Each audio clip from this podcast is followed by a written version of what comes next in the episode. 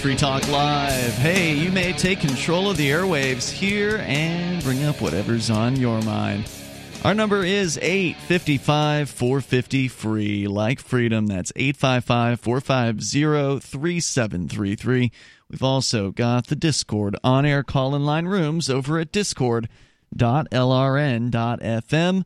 So jump right on into one of those if you want to get on the air and sound almost like you're sitting here in the studio with us. And the us tonight includes me, Ian. Aria? And Mark. Aria DiMezzo joining us from the Call to Freedom, which, uh, due to some, uh, I guess, emergency family situations, had to get cut short today. So thanks for joining us. Thanks for having uh, me on. here on this program.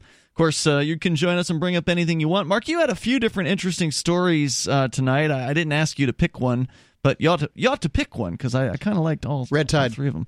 Red Tide. Now, now is this really something that people can relate to? If they go down to Florida, they can. I mean, how many vacations have been ruined, ruined at this point this. Yeah. because there's a bunch of dead fish and your eyes burn like mustard gas? Now, Aria, you're from Mississippi, but northern Mississippi, right? Correct. Okay, so you did you spend much time near the coast? No. Okay, so you you can't probably relate. Do you know what red tide is? No. Okay. See, I think there's a lot of people listening. Oh, I who, think that's true. Yeah, who don't know anything about this. I, I, think that's true, but I think they've heard in many cases. So you're you have to think about the amount of people who've gone in the last two years. Mm-hmm. Red tide has been terrible. It's worse in Florida. Yes. You see, that's you're you're so out of touch with this stuff. Yeah, I don't live in Florida. Well, and you don't go on Facebook anymore, where they complain about it constantly. Yeah and um, you know red tides become terrible like half the year it seems really? like yes it's not just the oh, so, so what, what is it? It's red- a stinky thing man. It is just like death the smell of rotting fish basically that, that just i don't even know if that's accurate but it's like the best thing that i can relate it to that just kind of wafts in constantly basically during certain periods so of time. So you go to the right. beach to have a nice day and, and you're just, disgusted. Oh, you don't get to yeah. the beach because you've been uh, attacked by mustard gas on the way.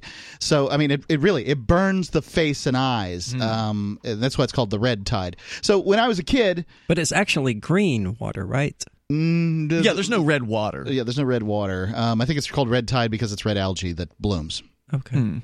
But that, I could be wrong on that. Yeah. I'm not the one to to tell you.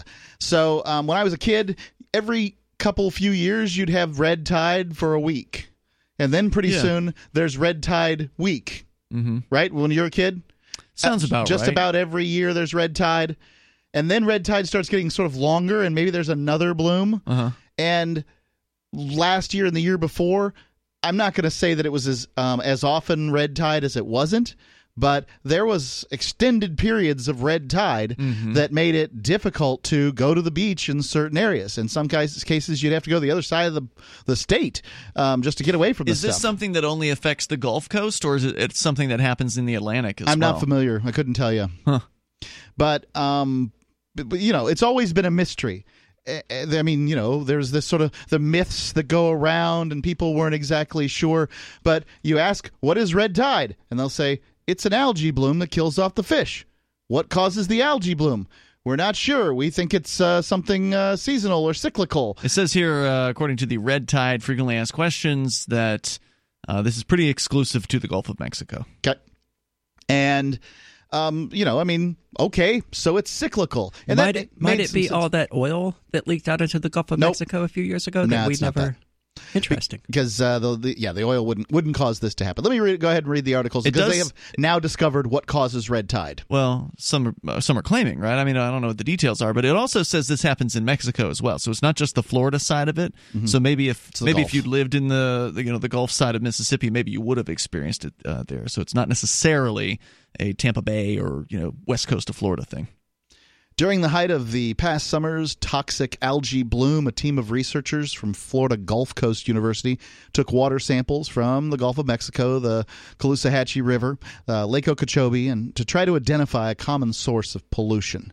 The samples were sent to labs across the country to have their nitrogen compounds analyzed to find out what uh, where tested nitrates originated from. Dr. William Mitsch, who is the leading FGCU's uh, research efforts, and announced the test results during a lecture series discussion Thursday night at the Everglades Wetland Research Park in Naples. Take it to the bank. Red tide is mostly caused on our coastline by nitrate fertilizer. Now this is what we'd been saying for years on the Gulf Coast is that the farmers are using too many synthetic fertilizers and they're causing this stuff. And you know, the libertarian message is is that if you put something on your property and it runs off your property and affects somebody else's property, Mm-hmm. that's aggression, right?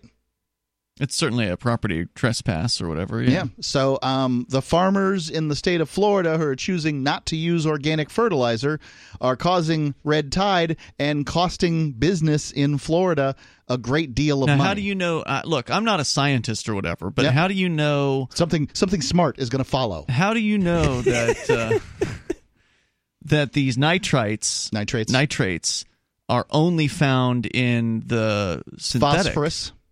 Yeah.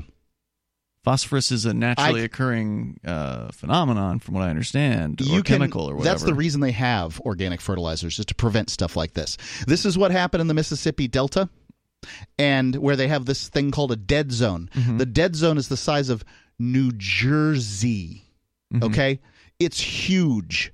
Nothing lives there because they've got um, because all this fertilizer comes off of all these rivers into the Mississippi River Mm-hmm. Mississippi. and then flows down and the algae kills everything sucks all the ox- oxygen out of the water little fishes can't live there anymore and we can all wring our hands and say well i'm not exactly sure if the organics will do quite as well as you think but i you got to do something you got to do it right away the one thing that the Gulf Coast of Florida has is really great beaches. Mm-hmm. And if they're covered in dead fish with mustard gas floating in the air, they're not going to be quite as interesting to the Yankees to come down and spend No their doubt. money. Florida has drug itself out of the knuckle dragging Stone Age. The redneck uh, Riviera is now something that people want to come to. It's been that way for many decades, but yeah, Yeah, well, people want to go there, and if it's red tide all the time, then they're not going to be as attracted. I mean, Disney World only goes so far. Busch Gardens, you know. Yeah, well, um, SeaWorld. Busch Gardens and Disney World may not be very pleasant. Um, red tide makes it in inland quite a ways. Is that right? Yeah, I mean, it could be certainly Busch Gardens, maybe not, uh, maybe not Disneyland, but I mean, Disneyland is You basically mean the scent from it blows in? yeah, Okay. Disneyland is basically just a uh, bombed out phosphate mine anyway, Okay. Really? Yeah. Why do you say that? because that's what it was. They dug all the phosphate out of it, and then like uh, the land was really cheap, so uh, um, Walt Disney uh, bought it. That's the story I always heard. And you know, this is Florida lore, as it were. Um, a, I'd heard that it was the the fertilizers, and now take it to the bank. So the guy who is a science guy Yeah. says, So- take it to the bank. Sure, sure. I mean, but there's a lot of science guys out there, and uh, you know, has the study been duplicated? Uh, Not or yet. is this just an initial study from some college students? It's really hard to get a study because nobody wants to know the answer, Ian. They Well, I didn't. mean, they it's- have never wanted to know the answer. It sounds like they did pinpoint nitrate as the problem, and they're pointing to what is probably the most likely source, which would be the the artificial fertilizers that are along, fertilizers. yeah, but the Caloosahatchee and that's the not Okeechobee. exactly a concrete connection. It's not. Well, I and mean, also, I don't know again, where the con- the nitrates are coming from. I mean, I'm not a professional gardener or anything like that, but uh, you know, I remember working at the garden shop out in uh, at K- the big Kmart down Mm-hmm. in Florida, and they have all kinds of you know bags of fertilizer, and they Yep. tell you you know nitrogens in here, probably nitrites or whatever. I don't know what the heck those are, um, but. That's something that you need to make you know ground more fertile for planting. So, do the organics provide the nitrites uh, without using stuff that's? I, I guess I just don't understand how this works. Like, what aren't the, the purpose of fertilizer is to make the ground more fertile aren't nitrites important for that or is that just a byproduct of making the uh, synthetic fertilizer would I you not have the nitrites in the organic fertilizer is what i'm asking you I believe that if you get something like Moodoo, uh, which is you know one of those, uh, yeah, is that cow fer- poop is that what you mean what's yes. Moodoo? Yeah, Okay. Moodoo is uh, Moodoo is a brand. i had no idea that was a brand Yeah, I know. I know that the nitrates are not as available as they are in the synthetics, and so they're not. They don't act. They don't react as quickly. is it a nitrite trait Nitrate. t-r-a-t-e Nitrate, Yep. All right, there's more coming up here in moments. Uh, if you want to weigh in on Red Tide, we've also got more on the way. Your calls and thoughts, welcome. It's Free Talk Live.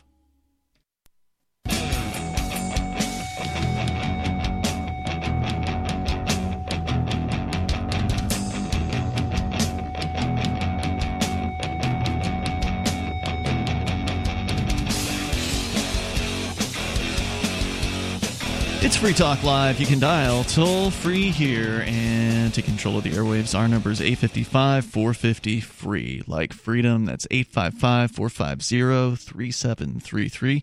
We've also got the Discord on air call in line rooms over at discord.lrn.fm. Free Talk Live is brought to you by Bitcoin.com. It's time that you took the time, and it doesn't take a whole lot of time, to learn the basics about Bitcoin and cryptocurrency. In fact, Bitcoin.com has a great Bitcoin Academy that you can go through in a relatively short order. I think it might take maybe 10, 15 minutes. It's been a while since I've you know, looked at it and timed it because I don't need to go through the Bitcoin Academy, but I have assessed it. I've looked at it, I've gone through it in the past, and I thought it was really good. I thought it was a good explanation of the basics about cryptocurrency. So get started over at bitcoin.com. Plus, you can get the latest news or engage with the community there on the Bitcoin forum. They can help you choose a Bitcoin wallet, buy Bitcoin, and show you where you can spend your Bitcoin as well. Oh, yeah, they can help you. They can give you some free Bitcoin. So if you go to wallet.bitcoin.com, You're not you get get a a whole wallet. Bitcoin. You then what's that? You're not going to get a whole Bitcoin. No, no, but you get some free Bitcoin, Yeah. uh, free free Bitcoin Cash. You go there, uh, you use their faucet at free.bitcoin.com, and then you can spend it at store.bitcoin.com. They've they've got a real system for you. I don't think you can actually spend the amount that they give you. Not in one go. Yeah. you're gonna have to save it up. Yeah. So It's a little uh, adventure. It's like a video game where you collect stuff. Yeah, check it out over at bitcoin.com. I mean, the, the faucet's cool, but it's more of like a proof of here you go, here, try this thing out. You can try it for free, basically. Yeah, I mean, Um, but you're not you gonna able go to buy anything with it. back daily if you felt like it. I mean, if it happened to shoot up dramatically, then maybe you could buy something with it eventually. But I don't know what the amount is they're they're giving. It out. can't be much pennies, I would guess. right. These faucets are used to, you know, typically historically have given out no more than you know a few cents worth. But check it out over at bitcoin.com. Uh, all right, so we're talking about this story, Mark, that you say is a, a revelation. Basically, you're very excited by this news from some I'm college. not happy to be clear. Okay, well, you seem to be excited by the news because this, Excited is true. This red Ha- tide. happy is not. Red tide has been an issue that has plagued uh, the Gulf Coast, of not just Florida, but apparently all around the Gulf of Mexico, according to uh, Wikipedia and other news articles about it. But you and I, Mark, we grew up on the, the sun coast of Florida, and we grew up with red tide to some extent. Now, I didn't live near the ocean, so I didn't have an experience constantly about red tide. I mean, certainly I've experienced it enough to know what it is. It's something that was fairly consistent over time. Like it was guaranteed red tide's going to happen once or twice or whatever, you know, every single year for a period of a week or two or something like that. That's kind of my general recollection. But again, I haven't lived down there in a dozen years and uh, you know, I grew up there. So uh, there's been the study done.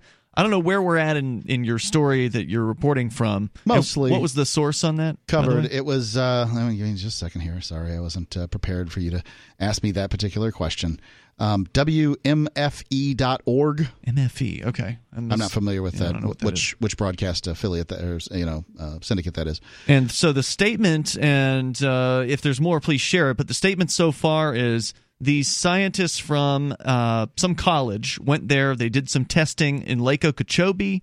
They did testing Caloosahatchee River. in a river and in the Gulf of Mexico. The. Caloosahatchee River comes out in in uh, Fort Myers. It's and they tested the river. Gulf itself, right? Yeah. And the idea is where do where does this algae bloom that causes that is red tide, right? It's Yep. this algae bloom. Uh, where does that come from? What starts that? And they believe that it has to do with fertilizers, Yep, fertilizers come- specifically synthetic fertilizers, nitrates. Yep, coming out of the synthetic fertilizers. and that somehow creates the algae. Basically, Sure. Um, okay, what are al- what's algae? I have no idea. It's plants. okay. Yeah, I'm not a science guy. I'm not, man. okay, I'm, algae. I'm straight up. I'll admit to you, I don't know what I'm talking about. Okay, good. Algae, plants, uh, Yeah. fertilizer for to make plants grow. Right. Okay. So you dump fertilizer in a place with algae. What's going to happen to the algae? It's going to grow. Excellent. I and see. if you get enough algae grow, Yeah. then it sucks up all the oxygen in the water, right? And uh, the fish die. Okay, and that's why is that where the smell comes from? Is from the dead fish, or does the algae itself Now, also generate I, a scent? I, I I don't know. I think that must be the algae. Huh. Because it uh, you know the waves coming in on the Gulf uh, you know aerializes it or something aerosolizes it. Well, according to Live Science, what causes a red tide? Uh, red tides aren't just the scourge of beachgoers; they're deadly to marine life like fish, birds, and even manatees, and can have a serious impact on human health as well. Red tide occurs when the population of certain kinds of algae, known as dinoflagellates, explodes, creating what's called an algal bloom. Scientists sometimes refer to red tides as harmful algal blooms or HABs.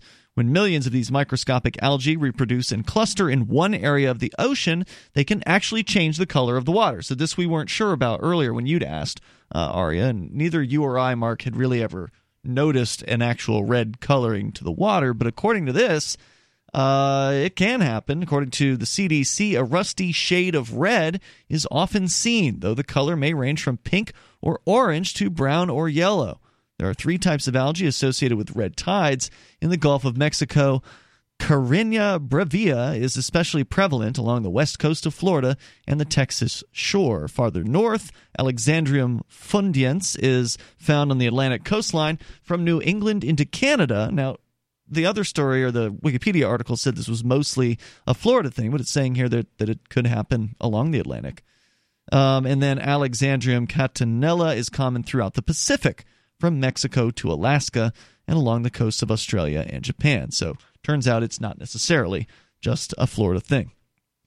Well, uh, algae is everywhere, and uh, so are synthetic fertilizers. But these are the uh, these are the ones associated with red tide specifically. A number of factors can cause an algal blo- uh, bloom to grow: low salinity, a high nutrient content in the water, that would be the nitrates, right? Yep. Um, and warmer than usual surface water temperatures are usually cited as contributing to a red tide's formation. The algae linked to red tides contain a toxin that affects the nervous and digestive systems of animals. Red tides are usually accompanied by a massive die off of fish, as well as the birds and other mam- animals that feed on those fish. When you see a big fish washed up on the beach, I mean, little fish, you, know, you see it all the time with red tide, but when you see mm-hmm. a big fish, it's a pretty saddening Shocking. experience yeah. because you're like, huh, somebody could have caught this fish and fed their family. This fish could have bred and created more fish. Mm-hmm. And it's, you know, here it is lying on the beach dead because, well, we're just polluting the water um, all the time. And look, libertarians have a very difficult time with this whole environmental issue because they Definitely. never want to hold the people responsible. Well, how do you hold people responsible in the case uh, here? Because we're still not sure about anything, right? Like, this is just a scientific study that has been done. Maybe it wasn't even scientific. I don't know. It was science people from a university went and they measured some stuff, and you know the, the professor in charge says, "Aha!" Well, I and, think uh, ideally, you know, we would take him to a civilian court, mm-hmm. present the case, and have a jury determine whether. Why would you want to have a jury sound. do it? I mean, look, that is the talking, because the, the well, I would trust point, the judgment of twelve people more than I trust the judgment of one person. They have um, at this point. That's all we've got for but an arbitration want, organization. No, no, no, no. But we're talking about a future where it's a libertarian future. We're talking right? about uh, so, the red tide right now. We're talking no, but she's talking about in the future where it's an actual libertarian future. Wouldn't you want a professional jury or some group of people that actually knows about I don't know science? Uh, you don't want me sitting on a jury because I'm like, uh, what's a nitrate? yeah. Yeah. Not useful. Yeah, more coming up here Most in people just want to go home. Yeah, 855 450 free. Yeah, and of course, juries are uh, coerced in the current situation that we have. It's Free Talk Live. Bitcoin.com is delighted to announce their latest partnership with the gift card specialist at eGifter. With many of the world's leading brands on their roster, it is now easier than ever to get the gift cards of your favorite brands with Bitcoin Cash. To get started, just follow these simple steps. Visit giftcards.bitcoin.com, pick the gift card you want, follow the instructions on your screen, and make your payment using your Bitcoin Cash wallet. Sit tight and your gift card will be delivered to you as soon as it's ready. That's giftcards.bitcoin.com.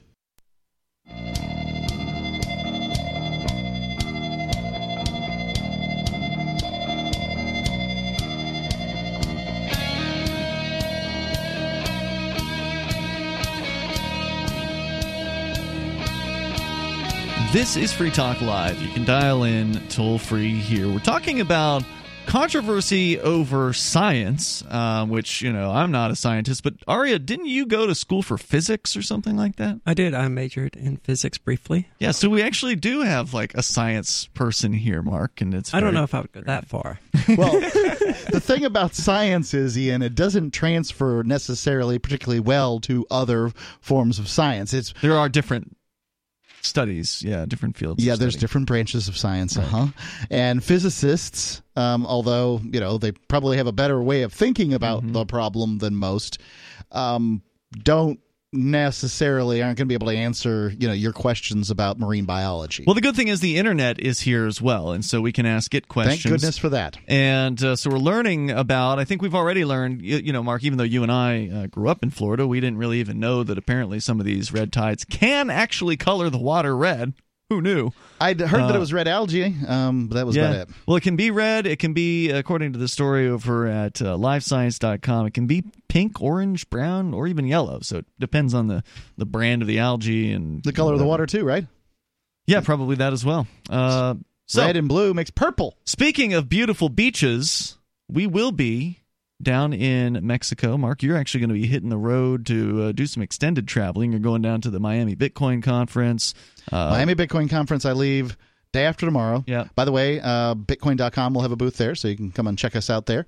Um, Are you going to be hanging out at the Bitcoin.com booth? I'll be hanging out near it. Oh, okay. I don't. I'll, I'll probably find a place where I can do re- recordings a little better, but I I'll hang there, hang out there, sure.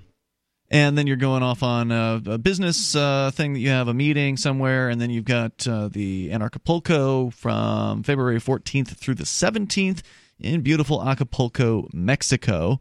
Um, and so you're going to be broadcasting your show, Edgington Post. You're going to be recording episodes from all along the the journey. I, Yep. I suspect. Uh, you'll be arriving in Acapulco Maybe I'll early. even put some up uh, on the podcast. It'll be great. Yep. Uh, you you'll be arriving in Acapulco early, starting at the beginning of February. So Right. you're going to be spending an extended period of time with the family down there. So you'll be again, you'll be checking in on uh, the podcast, and listeners will be able to find out what you're up to. Uh, but in Acapulco, the time you really want to be there is February 14th through the 17th, along with Ron Paul, Judge Andrew Napolitano, and dozens and dozens more speakers loads of speakers. We're talking multiple stages. Uh, in Acapulco last year, 1,700 people. It was a sold out event. This year, they have uh, they have rented the entire resort. So it wasn't the whole resort last time. Nope.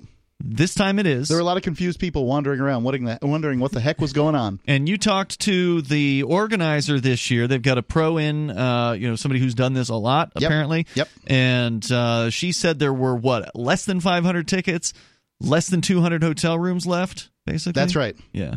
And that was last week. That was a week ago, and now we're one. We're exactly one month away, basically, from the start. Yeah. uh, of this. So, if you've been putting this off, maybe you couldn't, you weren't sure if you could get the time off or whatever.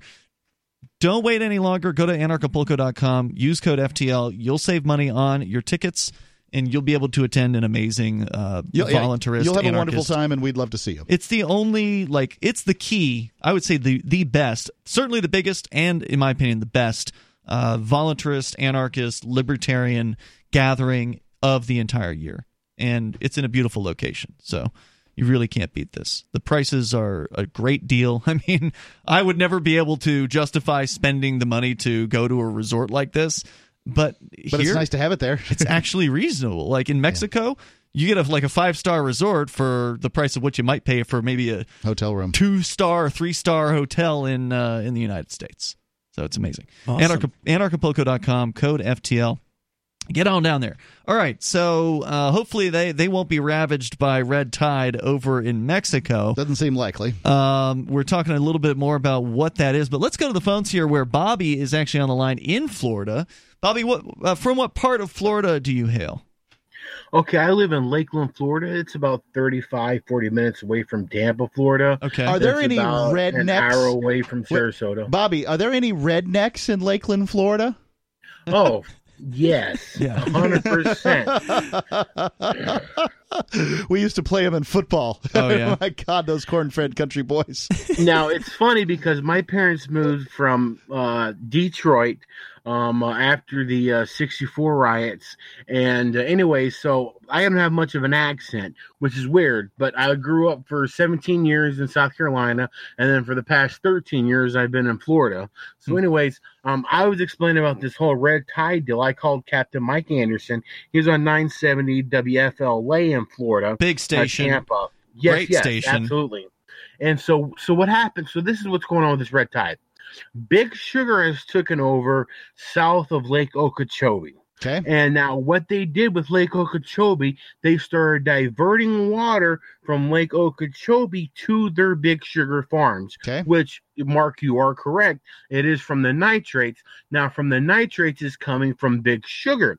Now, what Big Sugar did was they started to take the water and then infiltrate it down to their big sugar farms which uh, a guy asked me in the uh, discord chat well what about small sugar there's no small sugar anymore Okay. there's only big sugar It's hard And to now- find small farmers. Period. You basically Sure. have to go meet them um, at their farm and, and chit chat with them. Maybe get into a CSA or something like that. But Mhm. other than that, if you're getting food from a grocery store, it's very difficult to get something that's made produced by a, a small farmer. Well, big likes big, and government regulations run the little guys out of business in the first place. Plus, the big guys get subsidies in a lot of ways. hundred percent. So what they done, they diverted water to Big Sugar, and so now since they diverted the water from Lake Okeechobee, which comes from Lake Kissimmee, which I go to Lake Kissimmee every every other week to go and fish, and then uh, so Lake Kissimmee is a big deal because Lake uh, Kissimmee feeds Lake Okeechobee all of its water. So that little line you see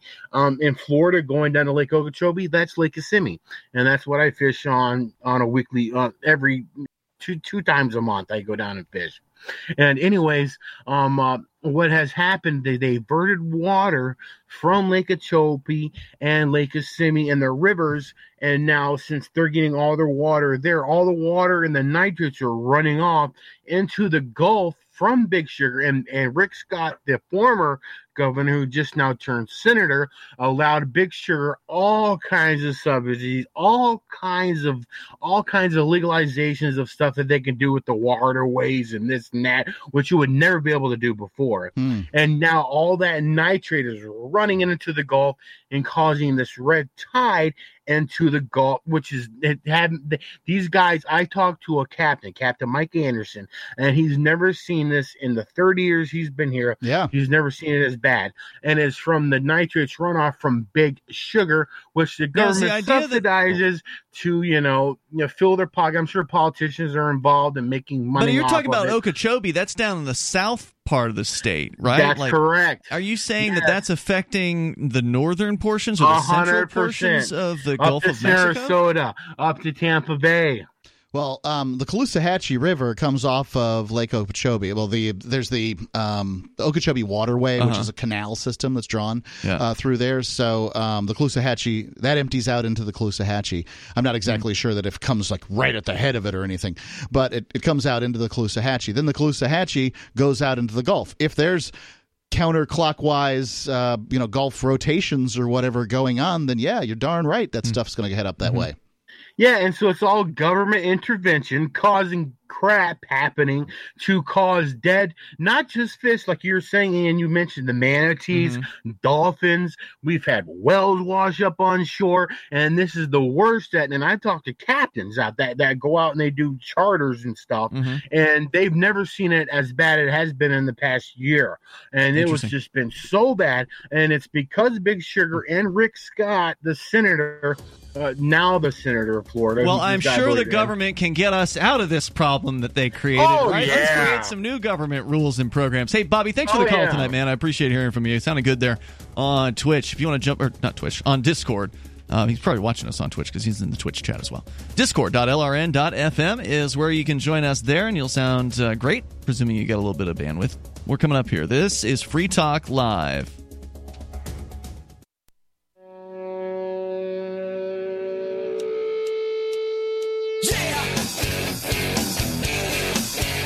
It is Free Talk Live. You can join us here The toll free number is 855 450 free. Like freedom, there's a big ruling regarding your smartphone and what the police can do to get into it uh, without or with or without your consent. We'll tell you about that uh, on the way here. But we've been talking about the problem of red tide, and it's something that if you visited Florida or some of the other Gulf Coast states. And according to this article at Live Science, it does exist outside of Florida. Yeah. There was another story I said uh, looked at that suggested it was only really the Gulf of Mexico. That Yeah, the Gulf. It, but but it's saying here it's not just Florida for the United States. They're saying it's not just the Gulf. the Gulf. But they're saying it's not just the Gulf either. They're saying it's also Alaska. Sure. It's also Mexico. Uh, it's even from New England uh, into Canada, according to this.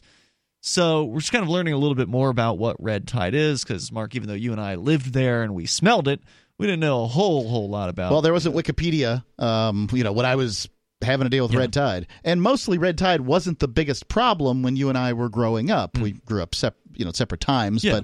but um, you know, it's only in the last couple few years that it's really become a huge issue. it's as- gotten worse, is what you're saying. As uh, Bobby from Florida mentioned.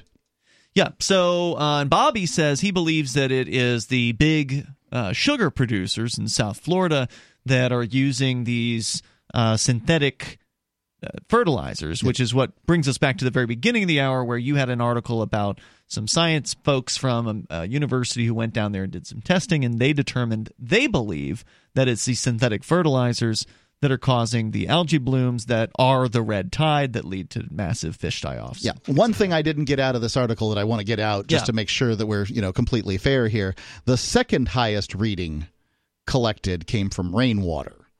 So, um, some some of these nitrates are just being, uh, you know, brought up into the atmosphere and then dropped back down.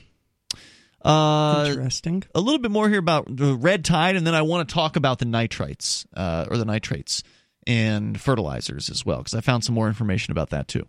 So we're kind of learning along with you here, as, as we frequently do on Free Talk Live. Feel free to weigh in. The toll free number is 855 450 free. That's 855 450 3733. And the Discord on air call in line rooms over at discord.lrn.fm. So they say here that a number of factors can cause algae or the algal bloom to grow low salinity, high nutrient content in the water and a warmer than usual surface water temperatures are frequently cited as contributing to the red tide's formation. They usually are accompanied by a massive die off of fish as well as birds and other animals. Uh, even the larger animals that feed on the fish, shellfish, and other marine life can be killed if they consume enough of the toxin. A red tide in Florida, uh, now this was written in 2013. Uh, back in 2013, has been blamed for a significant die off of manatees, while another red tide in 2012 may have caused a large number of squid deaths in California. Humans are also vulnerable to the toxic effects of a red tide. Wave action can release the algae's toxins into the air, That's what I said. I'm a genius. causing respiratory problems among people near the shoreline, particularly those with asthma, emphysema, or other respiratory illnesses. Yeah, this is the reason that you will see this problem solved. No, see, Because the rich people I'm not sure on it can Siesta be Key solved. aren't going to put up with this. I, am not sure it can be solved other than letting nature take its course and letting some aquatic life evolve that consumes red algae. Hmm, which could take quite a while. It could take quite a while, but I mean that's that's going to have to be the ultimate solution. Well, they could stop using these synthetic uh, uh, fertilizers, and that should sure would help. Something's It changed might. in the well, last that's what you years. think. Something's changed in the last few years. But I mean the damage also may be done by now. You know, it may be Could one be. of those things that can't be reversed. Well, it's not like red tide's happening all the time. There are blooms. And is it possible that uh, you can stop the blooms? Well, if you stop one of the contributing factors, presumably you will stop the blooms. Um, I think that Big Sugar could, if it chose to, use organic fertilizers, or we could just stop producing sugar in the Everglades. I mean, you can only do so much in a given uh, geographic area without having the cause and effect happen. Well, you Well, have everything to ends up in the ocean anyway. I mean, it doesn't matter where we farm it at. It's true. It's going to end up in the ocean. Nutrients end up in the ocean. Yeah, I mean, the big sugar producers aren't just going to sell their crops and sell their land just because Mark thinks we ought to do this. We ought to move all the sugar down to wherever, just not here. And they're just that's not going to happen. Okay, so it's not Mark because I don't have any property. Like here, here's a message to all y'all in Siesta Key. Screw you and your red tide. Okay, ha ha ha ha ha. All right. So now right now I've got some mad people on Siesta Key, and they're Jerry gonna, Springer. these people have money. No, he's on Bird Key. He's, he's suffering just as much on Bird Key. Isn't there the basis for ACDC on Bird Key too? No, Brian Johnson, the singer for uh, for Okay. ACDC. Yeah. Um, how many other rock stars that you can think of are in that area? I don't know. I the used Allman to know the Brothers maid are on- of Brian um, Johnson's house, though. Weren't the Allman Brothers on Longboat? Um, I don't know. So this gives you some idea of the money that's sitting there on Longboat Key, There's Lido a lot of Key, money out there. Bird Key, Siesta Key, Casey Key. I can get. I can keep going, folks. And it would be amusing to see some of them have their housing values plummet and have to sell them off, and people get some really sweet, uh, except for when the red tide happens. Yeah. Well, uh, they're not going to do property that. for They've got on the time, and they're going to, uh, you know, they're going to move inland or someplace else for a little while. Let uh let everything air out till the Mm-hmm. winter time. Then they come down and enjoy the nice winters in Florida. red tide doesn't and- happen during the winter. Generally not. And then that's when the law and the lawsuits start. The lawyers are getting rung up as we speak right now.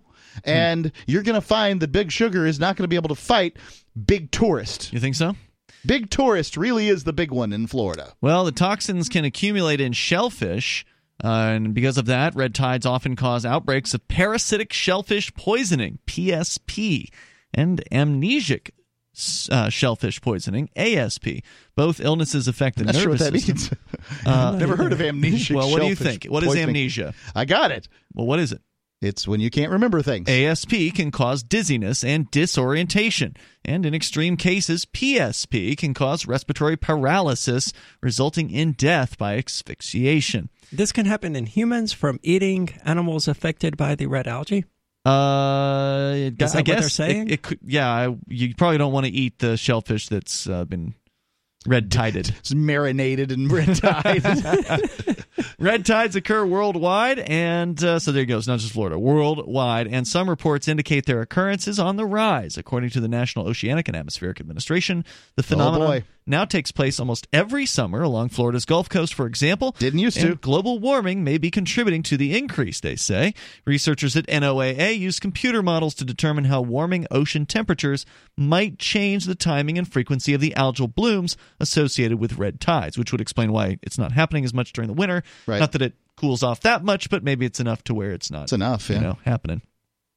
Uh, quote, we found that not only will the risk for toxic blooms increase with the present day bloom season, which is typically between July and October, but the bloom season itself will also expand, said Stephanie Moore from the NOAA. Now, with that, let's go and talk about organic fertilizer because, Mark, you had suggested that the nitrites uh, or the science. Nit- nitrates, uh, the sciencey folks who did this test said this is the problem. It's these synthetic fertilizers, well, they said there was the nitrates. which you have said comes from the synthetic fertilizers. That's what I've said. And I asked the question of, well, don't you need these nitrates to, you know, healthy up the soil? Isn't that the whole point of the fertilizer to have, you know, different nutrients that are added in? So wouldn't these also appear in the organic fertilizers as well? Here's an article from gardenmyths.com titled What is Organic Fertilizer by Robert Pavlis. He says if you read a number of websites, especially uh, organic gardening ones, you will quickly realize there are two basic kinds of fertilizer. There's the synthetic fertilizer, which you buy in bags. This fertilizer is clearly bad. Then there's the good stuff, organic fertilizer. And this has been your narrative tonight so far. What is the real difference between organic fertilizer and synthetic fertilizer? Is there a difference? The answer may surprise you. Wikipedia defines fertilizer as any organic or inorganic material of natural or synthetic origin, uh, other than liming material, that is added to a soil to supply one or more plant nutrients essential to the growth of plants. From a gardener's perspective, fertilizer may contain NPK and minor nutrients, sulfur, magnesium, iron, etc.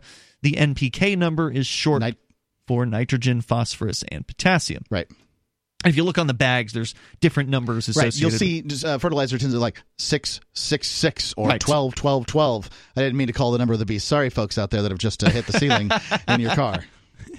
synthetic fertilizer. But they really do have fertilizer, fertilizer called 666. I'm sure they do, but I thought ammonium nitrate was like the key component of all fertilizer in the first place. I, I couldn't tell you that. I don't know. Well, we're going to learn I'm more not about a it. chemist, but I do, you know, have worked in nurseries and done uh, plenty of fertilizing, and you know, my wife had an organic garden. Yeah. So, what is the difference between synthetic and organic fertilizer? We'll tell you a little bit more about it coming up here in moments. And a little gardening here tonight on uh, Free Talk Live. We really cover a lot of the bases. well, here. the red tide's a big deal, and it's Yeah. really divisive. yeah, and uh, there's no real. I don't think. Even though these scientists seem to think they know a thing or two, I don't think there's a real conclusion here. But uh, we're going to continue in moments, and we can get back into that jury question as well. I did make a note about that. So, uh, professional juries versus amateurs on the way. It's free. Smart Cash is a peer to peer digital currency that is fast, secure, and easy to use. Smart Cash is building a foundation that can support daily transactions for people everywhere. One feature that sets Smart Cash apart is the Smart Hive governance model and how the community can vote to fund the best projects with block rewards stored in the Smart Hive project treasury. Unlike other cryptocurrencies with voting systems, Smart Cash allows everyone to participate. One smart equals one vote. Learn more at smartcash.cc.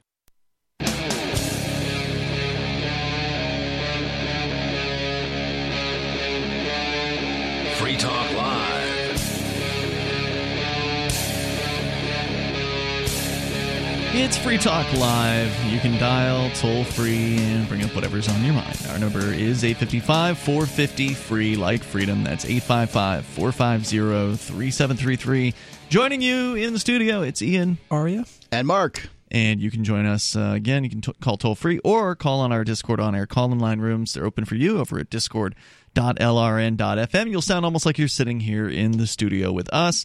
Coming up, we'll talk about some court related stuff. In fact, uh, on the way, there's a pretty big ruling that has to do with your privacy on your smartphone. Plus, we can talk about uh, another big ruling that came out last month, and we we didn't get around to covering. It's about recording government bureaucrats without their knowledge. I think that's a pretty important case, so I definitely do want to get to that at some point.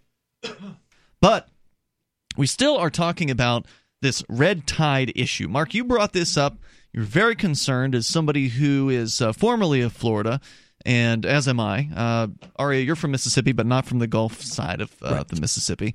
This is apparently a problem not just affecting Florida, but aff- affecting the world, according to uh, Live Science or whatever it was. Yeah, livescience.com we read about red tide and the allegation here from some science folks from a university who went down and tested some water in lake okeechobee in one of the rivers and in the uh, gulf of mexico and they determined they believe the cause of the red tide is coming from these synthetic uh, synthetic fertilizers and the nitrates that are in the synthetic fertilizers Right. so is that my understanding correct pretty close. this? Yeah. Okay. So that's made me, you know, again, I'm not a scientist, I'm not a gardener, uh, but it made me think uh, back to my time when I worked in the garden shop. Now, again, I'm, I was the worst person for garden shop at the Big K, right? Like, normally I was in the electronics department. That's the department I wanted to work in, but, you know, it's retail. They kind of put you where they need you. And there was a, at least a couple summers where I spent a fair amount of time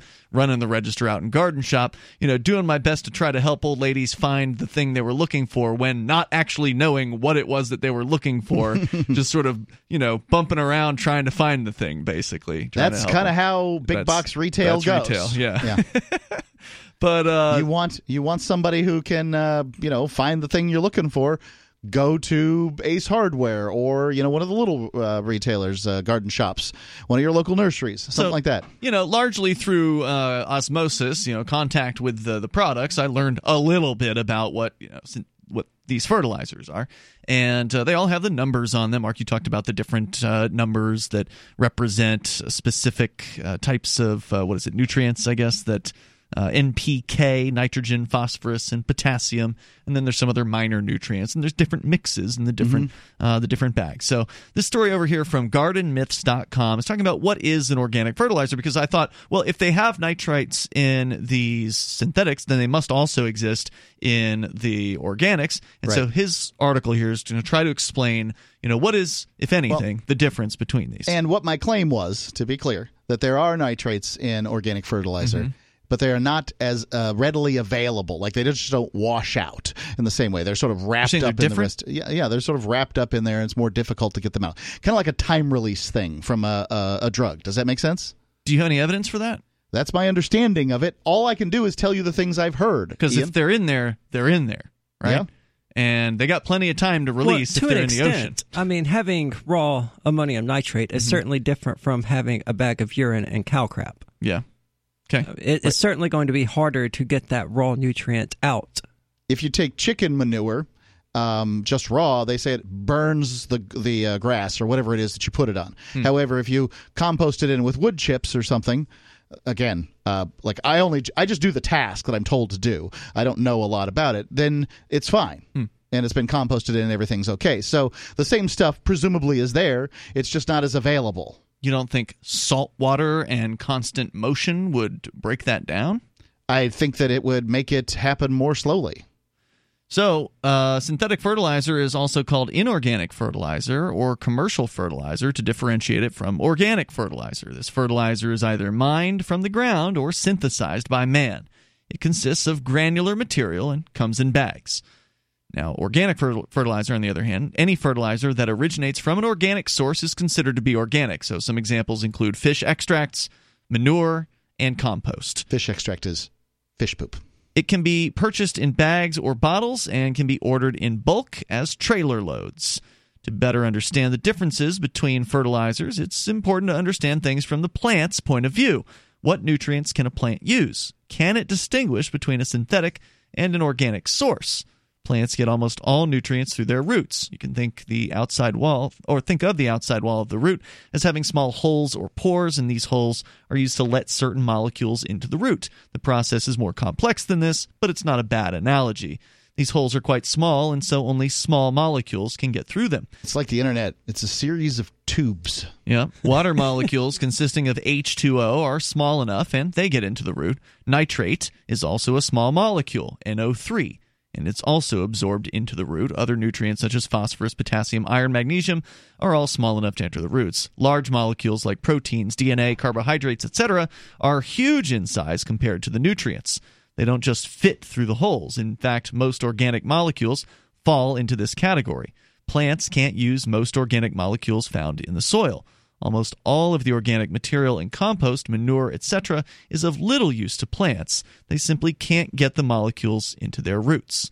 Large organic molecules do contain nitrogen, phosphorus, potassium, iron, for example, but in the organic form, they're too big to get into the roots. For This guy's saying that organic fertilizer doesn't work. for example, protein is a good source of iron, but because protein molecules are so big, plants cannot use the iron contained in the protein.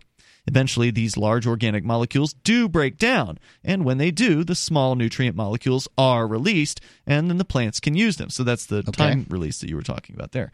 For a better understanding of this, see compost. What is compost? Now, plants need the small molecules in order to grow. One of the key nutrients besides water is nitrogen, and plants usually get that in the form of a nitrate molecule. So here we are. Let's look at the nitrate molecules in more detail. What's the difference between a nitrate molecule from a synthetic fertilizer, the supposed problem in the Gulf of uh, Mexico, according to these uh, college scientists, and an organic fertilizer? And then they show two pictures, which I studied and could not find any differences between them. You know, it shows the molecule, the molecular chains. layout, right? Well, I mean, of course not. Nitrate is going to be nitrate regardless of its source. Right, and indeed, there is no difference. A nitrate molecule from either source is exactly the same. More importantly, the plants can't tell the difference either. So he says there's absolutely no difference between a nitrate molecule from a synthetic source and a nitrate molecule from an organic source. The last fact is hard for the pro organic movement to believe. How can they be the same when organic is so much better? The fact is that when it comes to providing nutrients for the plants, organic is not better. It's exactly the same as a synthetic source. From a strictly chemical nutrient point Except of that view, it's not as available as quickly. Uh, from a strictly chemical nutrient point of view, organic is not better nor is it worse than synthetic. It's exactly the same. However, we can look at things from a different perspective, and then we will find that organic is better. Uh, and then he has another article about the real value of organic fertilizer. So I don't know, man. I don't know if I buy the idea that uh, just because it's synthetic is what's causing the problem. If you think the nitrates are the ones are the problem of the red tide, it would seem that any amount of fertilizing, any amount of inducing an artificially unusual amount of nitrates into a waterway would be the same problem. I would say that the issue is is the uh, the form in which the two types of nitrates arrive, right? Like, so we agree that the nitrates from organic fertilizers uh, take longer to break down. Right. Mm-hmm. Okay. Um, whereas the others uh, don't.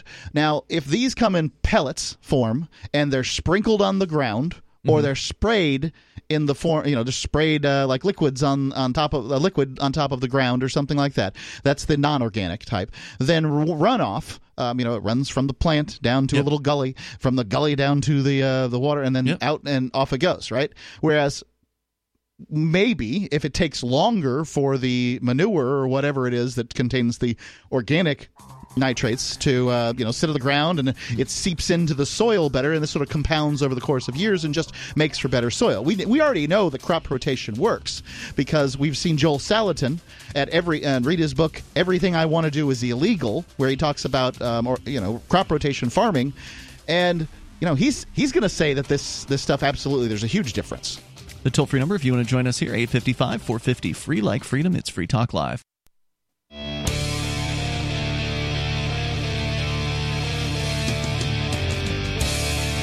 Free Talk Live. Dial on in toll free. Join us here. We got some uh, courtroom related stories, uh, some big cases that I've been meaning to talk about. The one where you can, uh, according to one court, federal court, uh, you can record government bureaucrats without their permission, and this is something that a lot of us in the activist community have been paying close attention to over the years, especially in the few states where they have the most ridiculous uh, anti so-called wiretapping rules. We can get into that. Um, I think we've pretty much hashed out this conversation on the uh, uh, the red tide. I would say it's inconclusive at best as far as this uh, particular study saying it's the nitrates that you know are causing the uh, the red The tide. study says it's nitrates. yeah. You're in. You're what you're saying is, is you're not sure where the nitrates are coming from. So the study's not inconclusive. Well, no, I'm saying this is just a study saying a thing. Usually, you need to have more than one of them uh, duplicated in order to, you know, for it to have some sort of real, people have been saying it for years. real value. It's the truth. Well, no, they're saying that's one of the things that can cause uh, red tide, and I don't know if that's the only thing. The article Red we tide's read worse for the last three years, and uh, supposedly, according to Bobby in Florida, Mm-hmm. I don't know. Um, I'm not in Florida, but Big Sugar's been doing a lot more production down south of Okeechobee in that same time period. correlation is not necessarily not. causation. But No, but you- that's why I think it's permanent because of the increase in big sugar and the increase in farming in general. It's because, you know, cows and other animals, they've been making manure for thousands of years. Yep. Mm-hmm. But the red tide has never been an issue. But then we humans were like, okay, well, we need more food, so let's create fertilizer. Yep, let's dig up out of the ground, out of phosphate mines, and that sort of thing. Yeah, so where it was just sitting there sort of inactive, we dug it out and dumped it into the oceans. While the cow's manure has always been making its way Wouldn't to the, the, ocean. red tide consume it? I mean, I don't, look. I don't know everything about uh, fertilizer, but I presume that it's consumed by the uh, the plants, and then when they die, then it's it's well, I guess it'd be in their little bodies. I have no idea. Yeah. Okay. Well, the other article about uh, why have a body? organic fertilizer. So this so the follow up piece is about why organic fertilizer is better. I won't read the whole thing here, but it does have to do with the slow release that you talked about, Mark. Where uh, you know th- this can take, according to this story, up to four years for the nitrogen to be released from manure and compost uh, style fertilizers. Okay. Whereas if you just sprinkle the you know the synthetic stuff, it's instantly available in, in full to the to the plants. And uh, so yeah, there you go. We can talk to more uh, talk to you more about it if you want to join us here. The toll free number is 855-450 free. Let's talk to Stephen in Virginia watching us on YouTube. Go ahead, Stephen. Hey, I just wanted to talk about this idea that I've been spreading for a couple of decades now. Uh, Okay. you know, how the individual is greater than local government, is greater than state government, is greater than federal government. All right. I think you. I don't think you're going to find much disagreement uh, among the show hosts here on this one. The idea that the individual is uh, the uh, you know should be the highest level of all those things. Exactly. Uh, like there are, I think, 89,000 local governments in the United States, and that's like giving one babysitter 89,000 children. Like, we need to reverse that. It would be a whole lot better if the local government took care of everything, and what they could not, the state and then Why would that be better? the federal government. Uh, well, shoot. Sorry. Why, why would that be better? He uh, believes What? he said the f bomb. I didn't even hear it. Did I didn't really hear it I either. didn't hear- I, I didn't hear anything. Okay, I maybe you got hear it. talked over. So I didn't dump you. So keep going. What were you saying? uh, I just think that uh, people should focus on local government more than anything. Show up to city council. Well, Ari had asked you a question. And do you want to ask it again? I don't know if Sure. I mean, why would Yeah. why is local government or focusing on local government better than federal government or state government?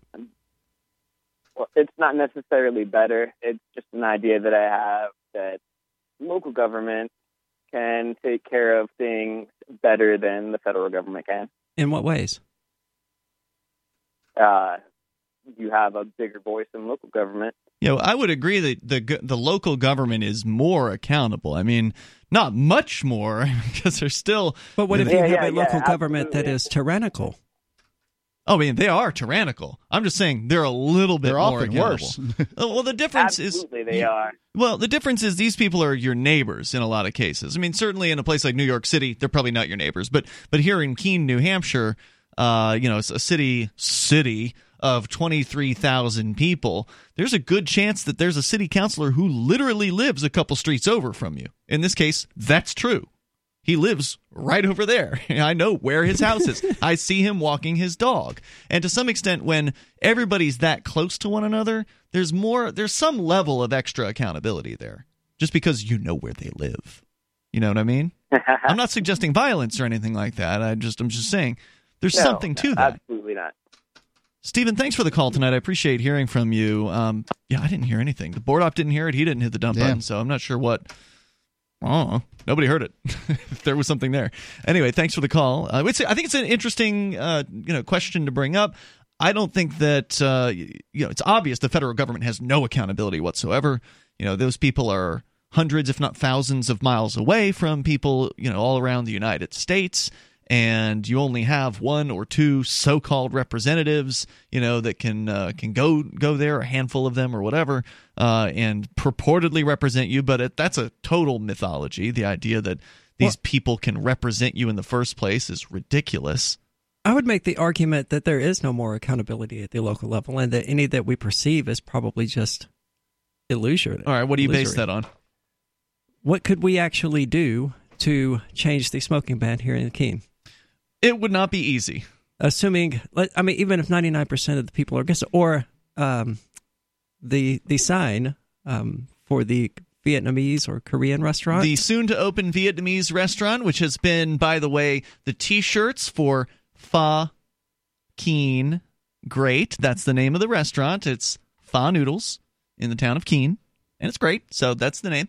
Uh, these shirts have been flying off the shelves. They uh, they have not been on shelves. They've been sold before they've even arrived. How many do basically, you think have been sold? Over a thousand. I was just there. I was just there at the uh, t-shirt sales operation. It used to be the Bitcoin Embassy. It is now currently it is now currently being used uh, for primarily. Fa, Keene, Great Yeah, T-shirt right. dispensary.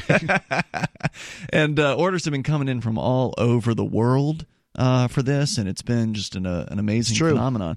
Um, so anyway, to get back to the question of, and by the way, if you want to order those shirts, you can order them over at the uh, Route 101 Local Goods website, which I think is route101gifts.com. I don't know. I don't have it in front of me right now, so just look up look up for the shirt and you'll find it. It's the obvious uh, choice. Anyway, um, so are they more accountable? You're saying they're not. That you don't believe that that the local politicians are any more accountable. I'm saying I have Then- not been convinced of that. Okay. Because I have not been given any reason to believe that. I'm not going to, like I said, I don't think they're a whole lot more accountable. They still get away with all kinds of terrible things. You mentioned uh, things that were unpopular. The Bearcat was one of the first issues uh, that I saw. This is the armored truck, basically, that the federal government gave almost $300,000 worth of taxpayer dollars to the city of Keene in a grant so they could purchase this armored truck from its manufacturer, and the, the police use it at whatever time they darn well feel like it. The federal government can come in and commandeer it at any time that they want to. That's one of the parts of the contract. And about 90% of the people in Keene were against that. City Council voted for it overwhelmingly. And most of them weren't thrown out of office over it. So you've got a strong argument too. There's more coming up here in moments. Uh, this is Free Talk Live. Do you operate a retail business and are looking for a solution for point of sale cryptocurrency acceptance? It's never been easier thanks to AnyPay.global. There's no paperwork or approval process to open an account. If you already have a tablet at your cash register, you're almost done. Just sign up at AnyPay.global. Drop your personal crypto wallet addresses in our setup page and then load our app. That's it. You're accepting cryptocurrency like Bitcoin and Dash at your store. Get started now at AnyPay.global. That's AnyPay.global.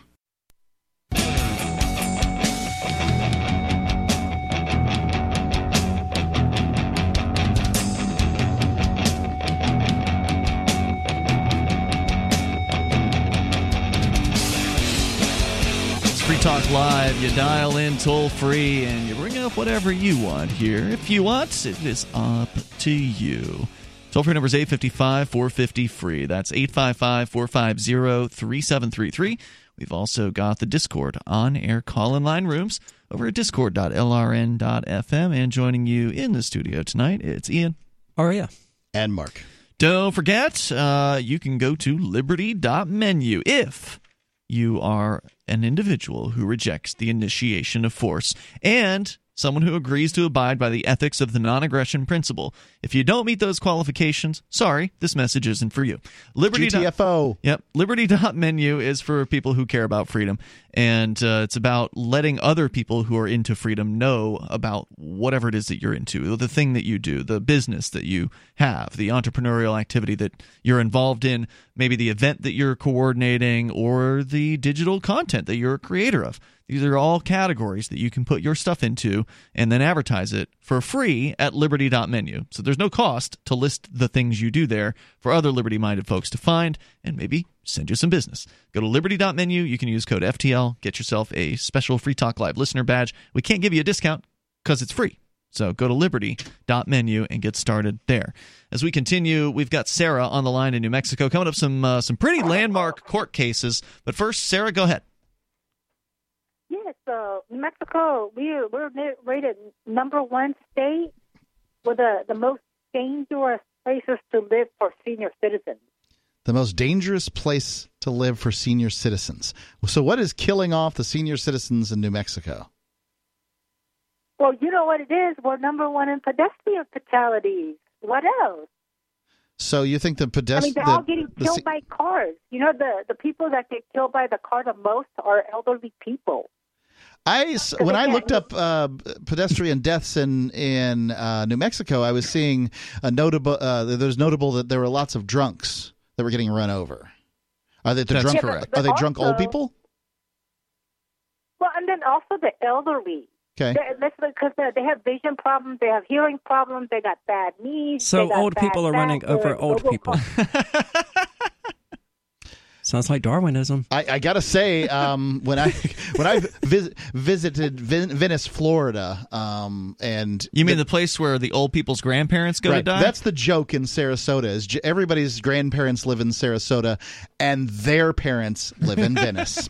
Um, a- and it's when- so true. yeah, they're turning left from the right lane, right from the left lane. You constantly see these little old ladies. You can barely see the poof of their hair above the steering wheel. You know, like you have they don't they can't see anything, and um, and they're driving this big old boat kind of car. You right, know? if you need parts for a late model Buick or uh, Lincoln Cadillac.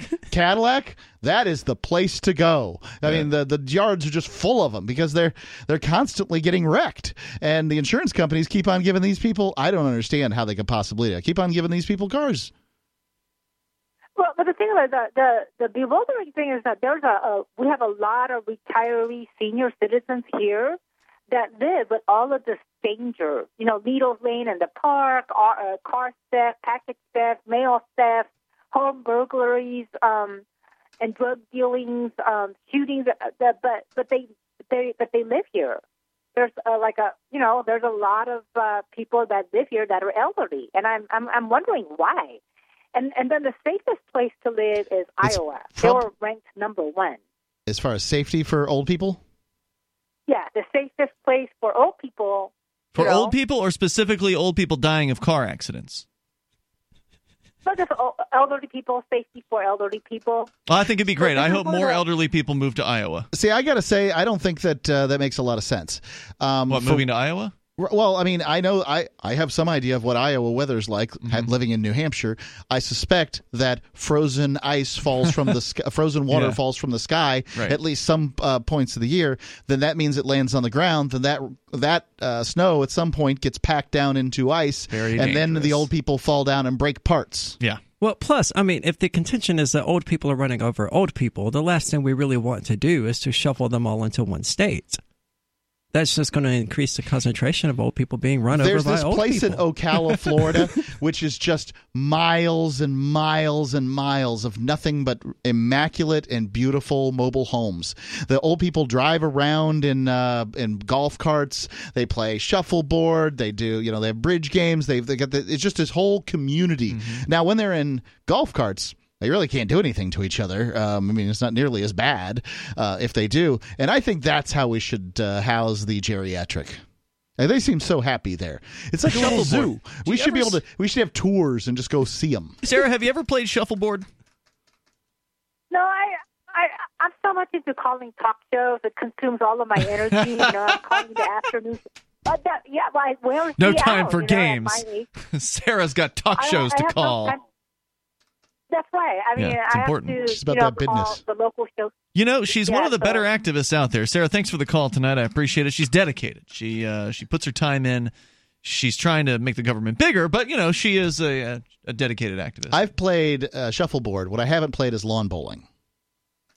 Yeah, I don't know if I've. I mean, I've been on a shuffleboard court as a kid, but I'm pretty sure I haven't actually played the game in any It's awesome. meaningful. It's a great. It's a great game. Meaningful way. I mean, I'm not saying I'm good at it, but it's fun. There's actually a shuffleboard court around here. I was surprised when I found it. It's in the basement of Chris Waid's house. You got to be kidding me. No, he was moving in. I mean, I don't feel like I'm revealing anything secret here. He's mentioned he's got a big basement, um, but it's like a finished, nice finished basement. So it's one of the reasons why he moved into that house because it's a ranch style house and they needed storage space. They're running, you know, ThinkPenguin, uh, Right. selling computer parts, so they got a lot of storage space. And uh, when we were moving stuff in there, because we do this these move-ins, right? Like if a new person moves here uh, to the Keene, New Hampshire area, in fact, all across uh, New Hampshire, if you let the libertarians know. They will also, a lot of them will come There's out. a move-in party on the way. Yeah, and they'll help you move in, unload a huge truck full of stuff, which is what we were doing at Chris's house. And I'm walking down there, I'm like, there's a finished floor and a shuffleboard on the floor of this basement. I can't believe that a basement would be big enough for a full shuffleboard court. It must be half it's a one. huge. It's huge. Uh, maybe it's only half. I don't know. I'm not. I'm not we a got a shuffleboard shuffleboard expert. court next door to my house, Okay. and it is long. Yeah. I mean, it's a big basement. It maybe it may only it is only a half one. I don't know, Mark. And I'm not, I'm not familiar with the rules nor am and, I, yeah. and the courts and all that. But I was like, wow, I haven't seen one of those since I lived in Florida. Somebody really must have liked shuffleboard. They put it in their basement. yeah, toll free number here tonight 855 450 free. So, Aria, we were talking about government accountability.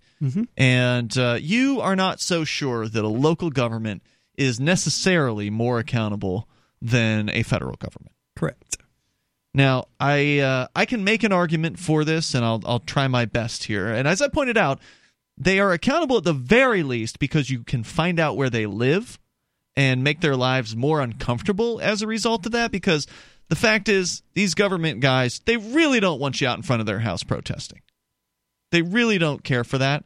We've done that here in the past. Uh, there was a protest out in front of uh, Eli Rivera's house, who is now the current sheriff. At the time, he was a police sergeant, and he allegedly used too much force with at least one of the activists uh, in the area. And so there was a group of us that went to his home and uh, protested out in front of it to let his family know and his neighbors know the violence or the alleged violence because it wasn't caught on video so it was one person's word against another's but you know he's a cop and it's not hard for people to believe that cops can do that And he So shot there. somebody in the back uh, a couple of years later. yeah back in the throat i think it was uh, killed the guy but uh, that's another story this was before the shooting uh, incident had Yep. happened And so we were out in front of his house, and uh, there was a large group of us at the time. I would say probably at least a dozen or so. And certainly it brought some attention to what that particular person was doing. And maybe his daughter, you know, didn't know uh, what her dad was like at work. And, you know, who knows what she knew after the fact. They didn't come out to talk to us, that's for sure.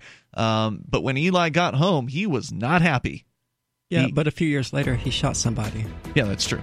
That's true. So, what effect did the accountability and protest? Yeah, I don't really think it does anything. Um, and watching these activists here, if this is if this is what accountability looks like on a local level, it doesn't work. No, and like I said, the Bearcat was massively opposed by locals, and the city council went ahead and voted for it. It's what the cops wanted. So the cops wanted it, the people didn't. Like 90% of the people didn't want it. But we got it anyway. It's just a theory Ian has. We're coming up here. It's Free Talk Live.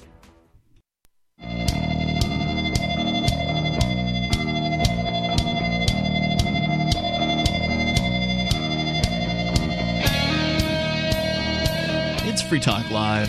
Plenty of time for you if you want to join us here. You can take control of the airwaves. We're talking about accountability of the government, uh, the government people. Is it possible to hold a local government person, a politician, more accountable than those further away at, say, the state level or D.C.? Uh, if you want to jump in and share your thoughts, the number is 855 450 free. That's 855 450 3733.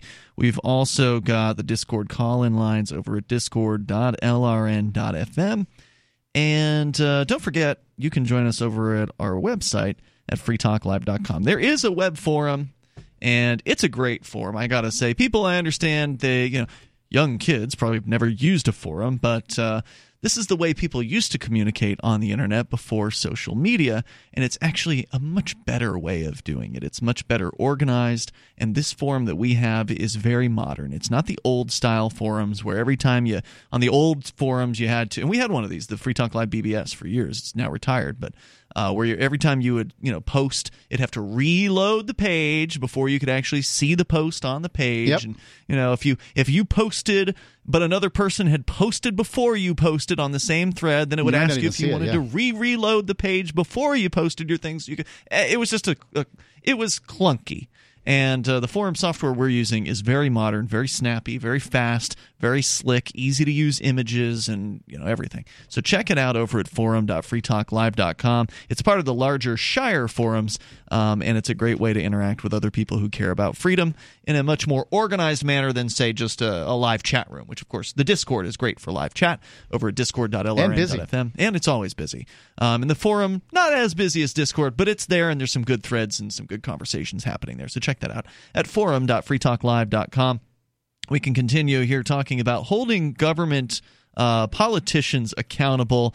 I am not doing a very persuasive job at uh, making my case that because it doesn't work. that you can hold local acca- uh, politicians more accountable. No, and I think it would actually be harder as I sit here thinking about it because Why? you get someone like Rivera and his family is going to support him no matter what. Sure. His church group is going to support him no matter what. Yep. I mean, you you start getting into that good old boys kind of thing going on, where it really doesn't matter what he's do; they're going to through some combination of cognitive dissonance or just through sheer willful disbelief, always Or out and out side the violence. person they know. or or out out violence of actually targeting you and coming after you, destroying your property, trumping up charges. You're right. If you mess with the good old boys, there's some tough times that could befall you as and a I, result. I think of it's that. worth pointing out that you have been a really good activist here in Keene, New Hampshire. Mm-hmm. You do not. Some I would mean, say I'm a terrible activist, but you know, it's all meaning well, it's you're all kinds active? of opinions exist about the Well- activism that has happened in Keene. Yeah, but I, as far as a critique goes, Mm-hmm. you um, you know you you support the other activists. You're out there. You're doing stuff all Yep. the time. And at this point, you have, for whatever reason, the people of Keene, New Hampshire, uh, many of them, uh, some large percentage of them. I don't know if it's a majority, a plurality, or whatever. But you're infamous. I've lived here for twelve years now. Mm-hmm. I know what people think uh, um, about you. They know they know what they're supposed to think Yeah. and they're supposed to think something bad. Yeah. They're not entirely sure why or how or what you've done, but there's always something that somebody can mention. Yeah, so people don't like activists. they'll misinterpret this thing or that thing that occurred, and as a result, if they're supposed to dislike you, then what are they supposed to do with the person that you're protesting? They're supposed to like them. so now, Mm. So I mean, you've got this now sheriff. What's that? So Eli, Rivera's and Eli sheriff. Rivera, the man who shot somebody in the back. Um, Yeah. You know, the, eh, frankly, eh, if he's stealing some computer parts, and that's what it was all over, Mm-hmm. Yeah. shoot- stealing some computer parts. Look, fleeing felon rule. He's it's fine. I mean, it's legal, but it's just not Yeah. worth shooting somebody over things, in my opinion. And sheriff. So Well, there's another side to it. Okay, so I'm gonna I'm gonna continue to try to make my uh, my argument. I agree with you. The the good old boys they're entrenched, and the good old boys exist in every town everywhere. Okay, so this this Keene is no different than any town USA in, in that way. Uh, the good old boys frequently are the old family names, the ones that go back for generations that have been there for a long time. They're wealthy, they're connected, uh, they're business people, they're mafia, they're you know you name it, right? So good old boys. Um, they're hard to fight against, and they will use violence. And the government is a violent organization that is entrenched wherever it is. Uh, of course, the local governments they have budgets, unlike the federal government, which can print its own money out. Um, and yes, you can know who these people are, and they can know who you are, and that changes the dynamic of how interactions can go. And I can tell you this: that at the state level here in New Hampshire, state representatives get paid about a hundred bucks a year. There's a, a gas stipend as well, but the the actual pay is a hundred dollars a year. That's the basic pay rate there. Um, there are many of them who have thrown up their hands in frustration and have said, you know what? This just isn't worth it. All the hassles that we're having to deal Oh, yeah. with, all these people bugging us about stuff and just, you know, being mean to us or whatever. Because, you know, whatever you do as a state rep, somebody's not going to like it. Sure. And you're only getting paid 100 bucks a year. So there are definitely some state reps who've been like, screw this. And I'm also- done. I'm leaving. I'm out of here and I'm doing something else. it's worth pointing out as a person who's a member of a 400 person body Yeah. which was what uh, the, the size it's the fourth it's the third largest legislative body in the english speaking world. That's right. um, and as as a as a per, i mean oftentimes your vote doesn't count. In the same Yeah. thing when you're in a city of 10,000 and you vote well i mean the chances of you making a difference are very very slim, the chances of in a 400 are pretty slim for your vote making a difference. Not to say it's as slim as that but it's slim. So, you know, if you're voting a hundred times in a given year and two times, one time, your vote makes a difference, you're probably going to say, eh, I don't know if it's worth me even showing up here. So what I'm what I'm trying to drive at here is we've already seen the evidence that these people can be not forced out of office, but incentivized to leave office by their life being difficult. And so if you make their life more difficult by let's say, you know, protesting in front of their house or letter writing campaigns or whatever it is that bugs them, uh, then that's more likely to drive them out. If you have enough activists to do these sorts of things, and we have a good amount of activists here in New Hampshire that hopefully will just keep growing larger over time, it'll make things more and more uncomfortable for these people over time. If at the same time you have libertarians running as, let's say, Republicans or Democrats, and maybe even as libertarians in these races to replace them when they leave, there's a good chance that some liberty minded folks are going to get elected to replace them. So over time, we can see a shift. Um, Keene is one of the toughest places because it's an entrenched statist uh, bureaucracy. It's in the corner of uh, you know Vermont and you know, Massachusetts. There's a college here. It's one of the most statist uh, places in New Hampshire. But over time, throughout the state, this is a possibility. It is possible to frustrate these people to the point they're just hundred bucks ain't worth it. I don't have enough power. I'm gone. Right? These are people who have, in many cases, if they're not lo- that's retired, not an argument for local. That's an argument for state. Um, but it's still they're more accountable because they're closer. At that 400 state representatives, one representative only represents, if you do the math, into like 1.4 million. It's like basically 3,500 people or so. I think is like kind of the typical average. So these people are closer to home. They're more responsible as a result of that. Not much more, but you can actually get these people on the phone. You can actually that talk much is to these true. people. But when you're talking about state level stuff, I um, I think that's the most effective thing you can do. I would Mm-hmm. agree with you that local level stuff here in Keene, New Hampshire, is pointless and makes people hate you. Um, Yeah. And whereas, and, and by the way, the vast majority of activists that have moved to Keene, New Hampshire, no longer live here. Well, let me Uh, tell you, they're going to hate you anyway. Uh, Even if you if you start to take away the welfare programs, if you start to take away the you know They probably don't know your name if you're working on the state level. Um, so there may be some activists, but here in Keene, New Hampshire, lots of people know your name. They do. Okay, so local activism. I'm just going to dismiss that here at the very least in this particular geographic Okay. area, um, and I'm going to talk about the state level. If on the state level what you're talking about is true, you manage to drive off all the statists, and suddenly you've got a bunch of uh, you know liberty activists in there. Maybe you've got I don't know, um, you know, pick pick your number. We've had as many as 120 endorsed by No. the New Hampshire Yeah, but Liberty those Alliance. aren't actual Fine. libertarians. You get yourself a full I'll 120. give you 20. Oh, all right, so you give 100. Um, uh, success is 120. Then 120 real good liberty liberty activists. in the- Success would be 201. uh, well, okay. I don't think you're going to get there. And let me tell you why.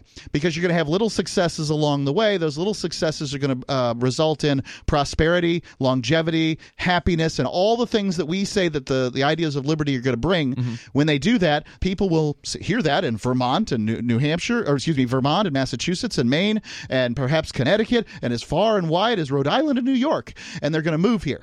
And they're going to continue to vote the way that they voted before because Mammy and uh, P- Pappy voted that way. And that's how they were taught to vote. It won't matter if you've got libertarians running both as Republicans then they Democrats. will vote the way that they wanted to vote. But And it won't matter. th- then you'll see the then the state of stuff Voters aren't back. the same as activists. And what They you're aren't. doing is you're basically arguing against doing anything at all, Mark, with this particular Nope, argument. got. I, I, I think that I think you've got to go someplace and build. I don't think you have to. I think you've got well, to then let's not have different. the negativity then. Okay, toll free number here is 855 450 free. That's 855 450 3733 because what you're saying here is it's basically pointless uh, to do anything because they're just going to undo it. There's more on the way. If, uh, if we get enough liberty minded people to focus in one place, they can't fight it because the average mover isn't a. v- You want to know the 37 items you must have to survive a crisis? Then I've got some good news for you. Former CIA officer and New York Times best-selling author Jason Hanson is now giving listeners a free copy of his book, The Escape Bag Blueprint: 37 Items You Must Have to Survive a Crisis. You can claim your copy at freeescapebook.com. Don't delay. Jason reveals the guns, knives, flashlights, and water filters that could save your life in an economic collapse or grid down event. Get your free book today, freeescapebook.com.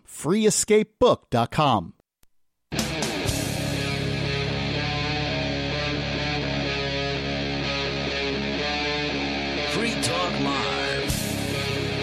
This is Free Talk Live. You may take control of the airwaves here as we uh, continue and launch into the third hour of the program. The toll free number is 855 450 free, like freedom. That's 855 450 3733. And we've also got the Discord on air call in line rooms over at discord.lrn.fm. Here tonight, it's Ian. Maria. And Mark. We continue with your calls and thoughts.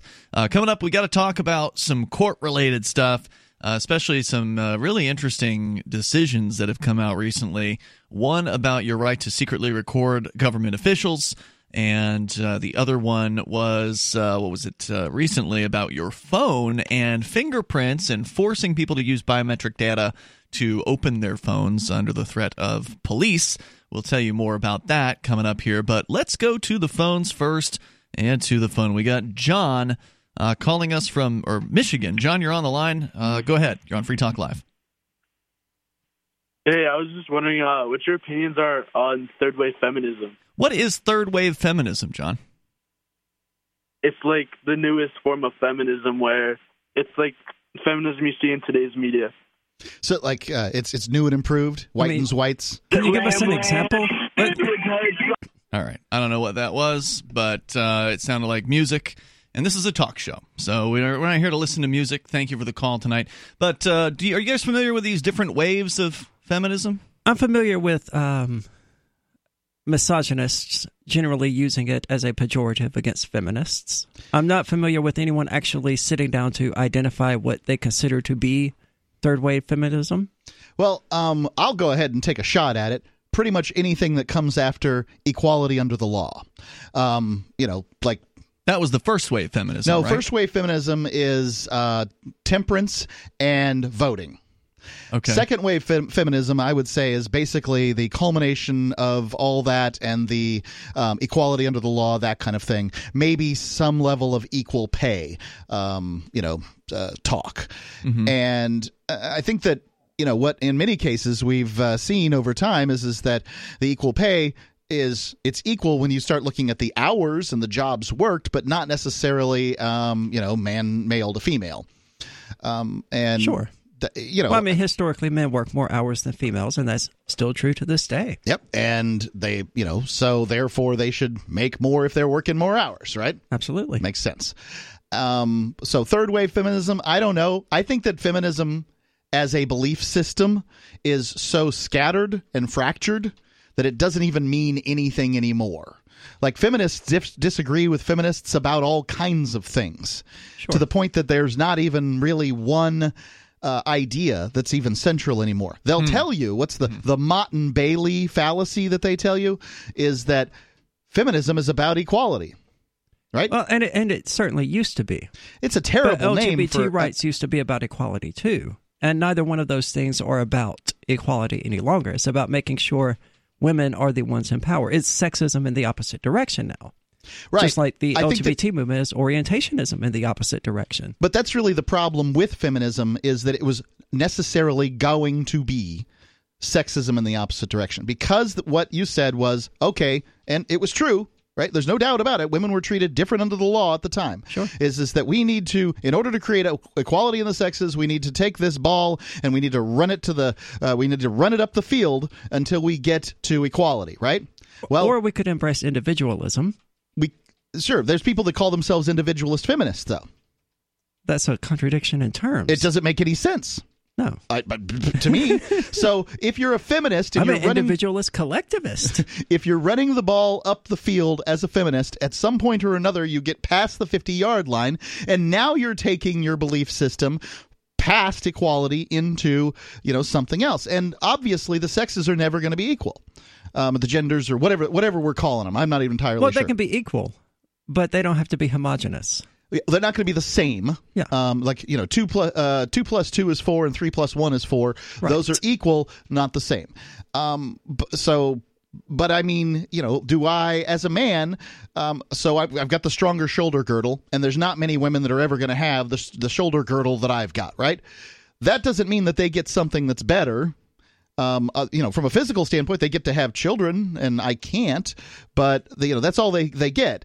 Um, they don't get to say, well, you know, I get this thing more, or that thing more into the law. It should just be the law recognizes people as people, and then after that, y'all can figure it out from there. If employers somehow have managed to to figure it out that they get you know the incredible productivity of the the feminine uh, half of the species at a 70% discount i don't believe this for a second but if they've worked that out then by god they worked it out. It is okay. Because i'm not going to sit here and say well um, i'm going to tell this person this person and this person how they got to pay. Because i don't know anything about their businesses. Toll free number if you want to join us 855 450 free. I know on Free Talk Live, we look for female co hosts because They're hard to find, though. Yeah, they are hard to find. Especially in the libertarian movement. right. Um, you know, the voice is different, right? Aria, Yeah, your voice is different than mine. It's true. Yeah. Let's continue with your calls and thoughts. Tom is in New Hampshire. Tom, you're on Free Talk Live. Go ahead. By the way, another part of the feminist movement, believe it or not, had the uh, sexist math books.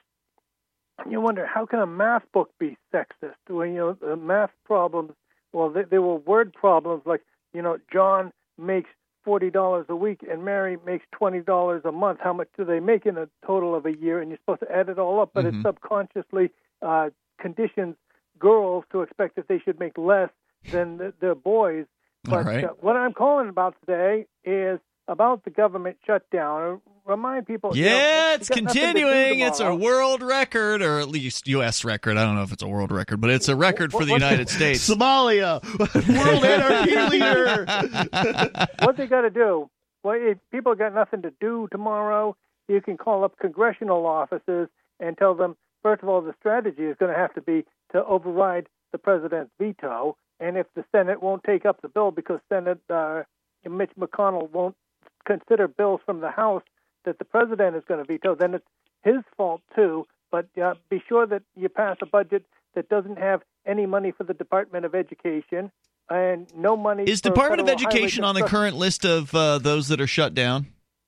Do you happen to know? I don't know, but but uh, Department of Education, remember, it has like no place in the Constitution Also, no federal. I mean, the whole co- government bribe- basically has no place in the in the Constitution. I mean, there's very very little that the federal government does that is constitutional these days. No, no money for the border wall and no money for the border patrol. Well, the good news And is the Border Patrol is actually cut off. I've got a story about that here from uh, over the weekend. That it's you know, particularly ironic that Trump is demanding money for a border wall, while at the same time the Border Patrol is working without pay. And, and the other the other part about it is no money to bribe the states to commit a hate crime against people under 21. No money for the DEA because if you want to get stoned, that's your business. It's true. The Department of Justice is, uh, as far as the government shutdown, it is being affected by it. So the DEA, if they're working, they're working without pay right now. Department of Education remains open during shutdown. Thank you, Tom, for the call tonight. Yes, but are they one of the bureau- uh, the bureaucracies that is included in the list of those who are not getting paid? I thought they all were. No, no. What, what they all? What do you mean they all? All. I thought everybody working for the government right now wasn't getting paid. Just non-essential employees. No, no, no, no. Okay, No. so no, no, no, no. There's a s- there's a list. If you go and you pull it up, there's a list of specific bureaucracies. The Department of Justice is one of them. Uh, so DHS and Border Patrol and FBI and you know all these uh, Bureau of Prisons, they're not getting a paycheck. They missed their first paycheck on Friday. About 400,000 government employees, federal government employees, are being told you got to come to work if you want to keep your job and you're not getting a paycheck until the government restarts, in which case then you'll get back pay. The other 400,000, which of which the 800,000 total is still only a fraction of the full federal government. So the other 400,000 are being told, you're not essential, you can just stay home. And then you'll get paid after the government comes back for not working at all in that particular case. So those are the two categories, but the 800,000 total is still only I've heard estimates of 10 to 25% depending on how you So nobody except for Congress is getting paid, basically. no, no. The majority of the federal government is there working and getting paid. Okay. It's just this, some of these bureaucracies. And if you look up, Are not if you getting look it paid. up, yeah, Some of them have to work and some of them don't. correct. That's correct. Uh, or they can quit their jobs if they don't want to, you know, go to work. The toll free number here is 855 450 free like freedom. You can join us here. So the Border Patrol is in that category of people who are working but not getting paid. TSA as well. Free Talk Live.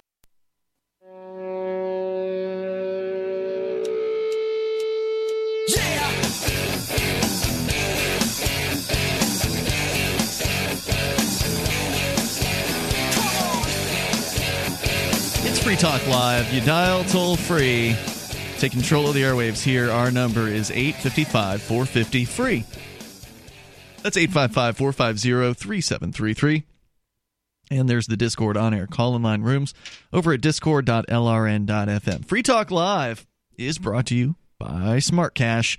Smart Cash is a peer to peer digital currency. It's fast, secure, and it's easy to use. That's true of pretty much most of them. Uh, but what Smart Cash, I think, is doing that makes them special, besides the fact that there seems like a lot of libertarians involved with it, because they're sponsoring like just about every libertarian show out there. Um, but they've got some cool stuff they're doing that's different, like smart, uh, the smart voting that they do where you can vote with Smart Cash in their proposals because people can make a proposal that I want to do this with Smart Cash. You know, in this case, we made a proposal to have them advertise on Free Talk Live. Yeah. And the smart people voted for it overwhelmingly. Thank you to everybody who did that, by the way. That was like 87, 88, 89%. Yeah, it's really nice Um, to see everybody on board with the idea. Yeah, it's nice, uh, especially after we just uh, failed miserably at a, at a couple of other different cryptos. Well, we failed uh, less miserably than everybody else who was putting in a That's, proposal. that's true. But SmartCash seems to have a, a good vision. They they care about liberty, and they've got this voting system that allows everybody to participate. So there are other cryptocurrencies where you have to hold a lot of the crypto in order to be able to participate in the voting system. Here, if you've got one smart, you've got a vote. Uh, if you've got more than one smart, you've got more than one vote. And uh, getting more than one smart isn't hard to do, considering they cost less than two cents a piece right now. In fact, it would actually be hard to just buy one smart. So uh, go ahead and learn learn a little bit more about SmartCash. They've got a great looking website. It's easy to navigate over at smartcash.cc.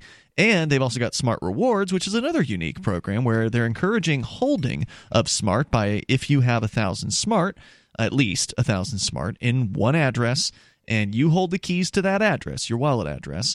If you hold the keys, you can't use somebody else's. You know, you can't have somebody else holding your keys for you. Especially like a uh, an exchange. Yeah, exactly. So if you hold the keys and there's at least a thousand smart and it's there for at least a month and there's no outgoing transactions from that wallet, you'll receive smart rewards.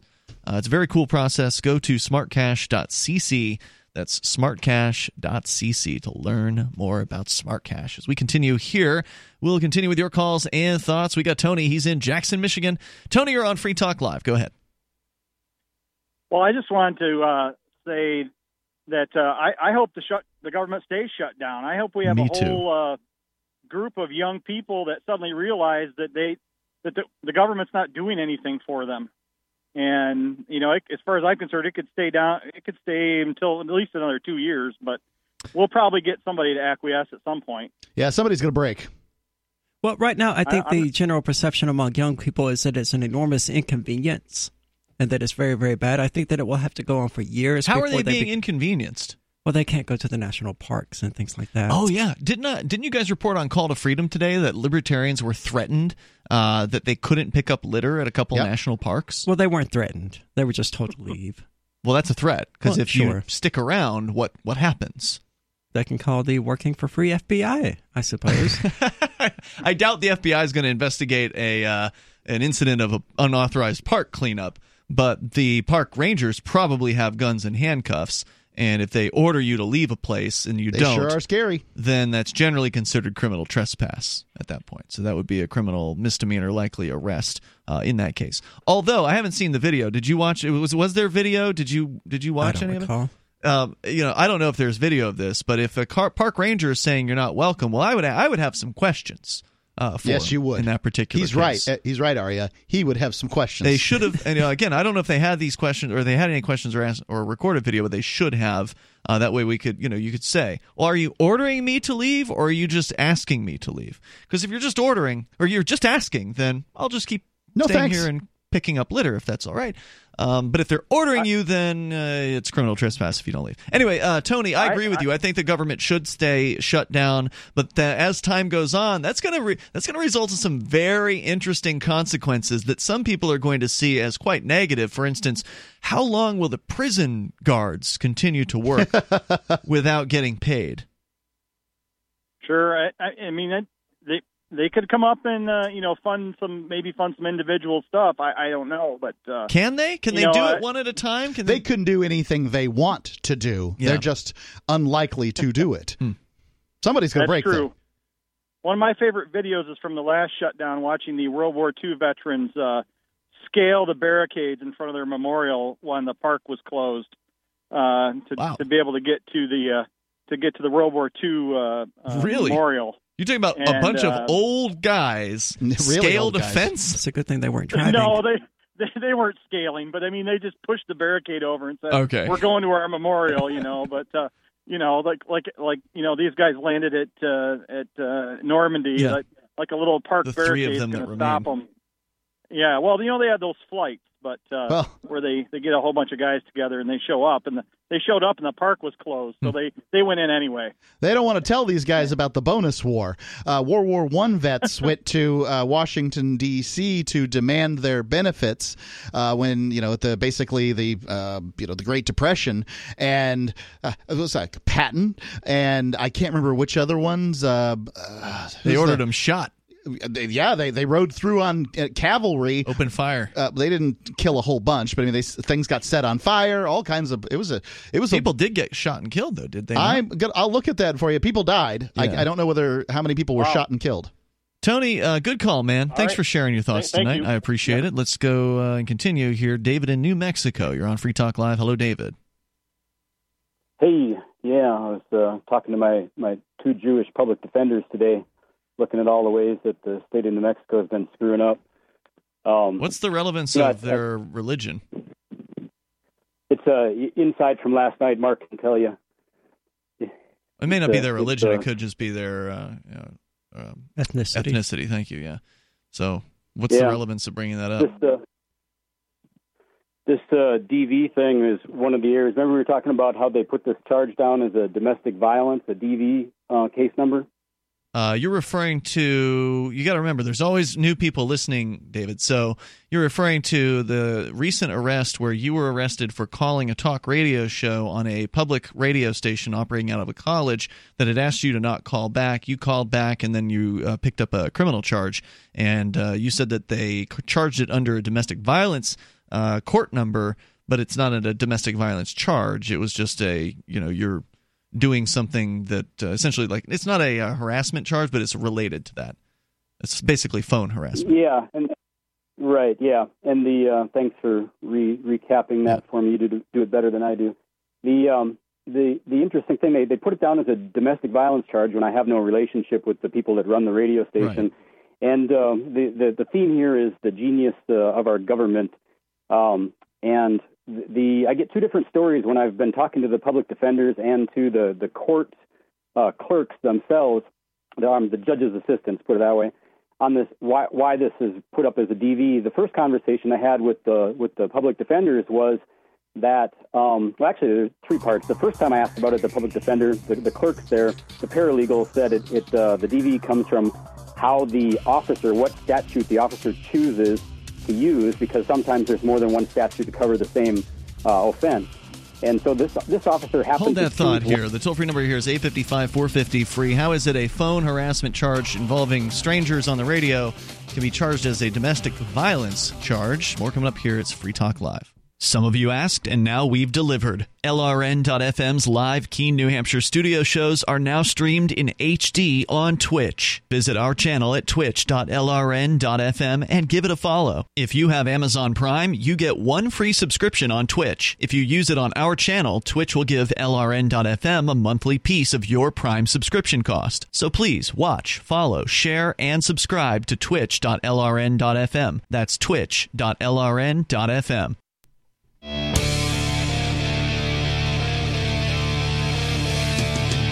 This is Free Talk Live.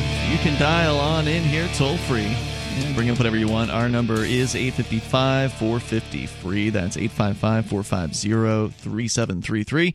We do have a Twitch channel. You can watch us there. In fact, uh, Ari, you've got your own Twitch channel I do. and a new blog. Yes. Can we promote your new blog? Absolutely. Can you tell me what the URL is? Yeah, it's theanarchistshemale.com. Which you used you used to have a shorter URL. I used to have anarchistsshemale.com. But don't go there because somebody else snatched it up. They're trying to sell cards or something. Yeah. Cards.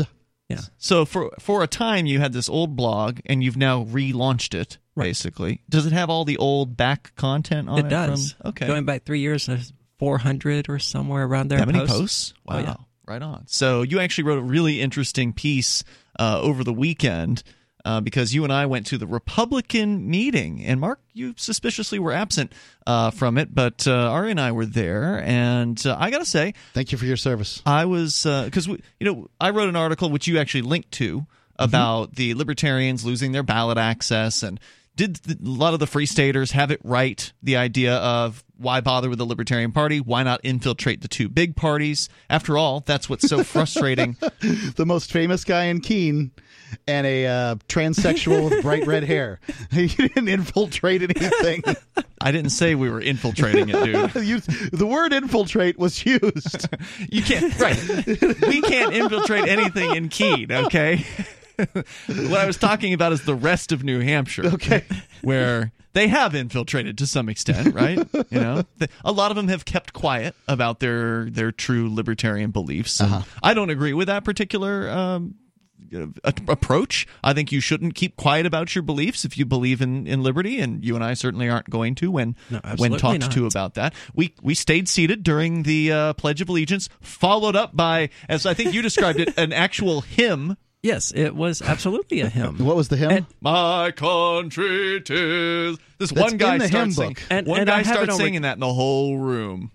And I have it on over. record, but it was absolutely a hymn. And the reason I said that is because when it ended, you could hear just one woman say out loud, Amen. Amen. It, it's like a 45 second long clip at the very Yeah. beginning, and it's just So you did a great write up of your experience at a Republican meeting for the presumably the first time. I've never been to one of these things I've before never been to December. one. So this was my second one. Um, and I got to say, I was pleasantly surprised of the uh, the warm welcome that uh, that we received. I didn't know exactly what to expect. Um, you know, they a lot of them obviously knew who I am, Mark, but uh, Oh, yeah. a number of them didn't know who you were, even though you had actually Aria challenged their candidate for sheriff in the last election. In fact, the sheriff was sitting right behind you and I. Was he? Uh huh. Yeah, I didn't get a chance to introduce you, but uh, maybe Eli next time. Rivera?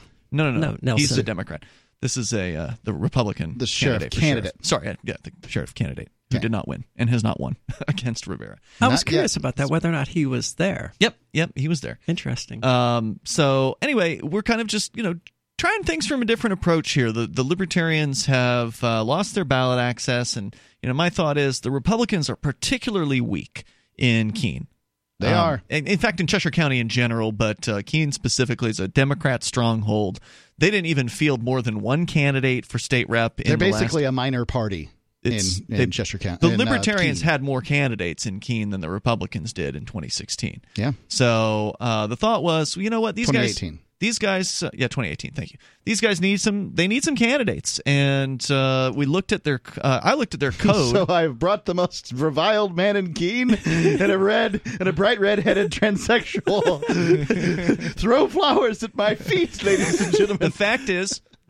We are not too bad as far as like we, we kind of agree with them on a lot of stuff. Oh, yeah. There's a fair amount of them who are uh, self-described libertarians.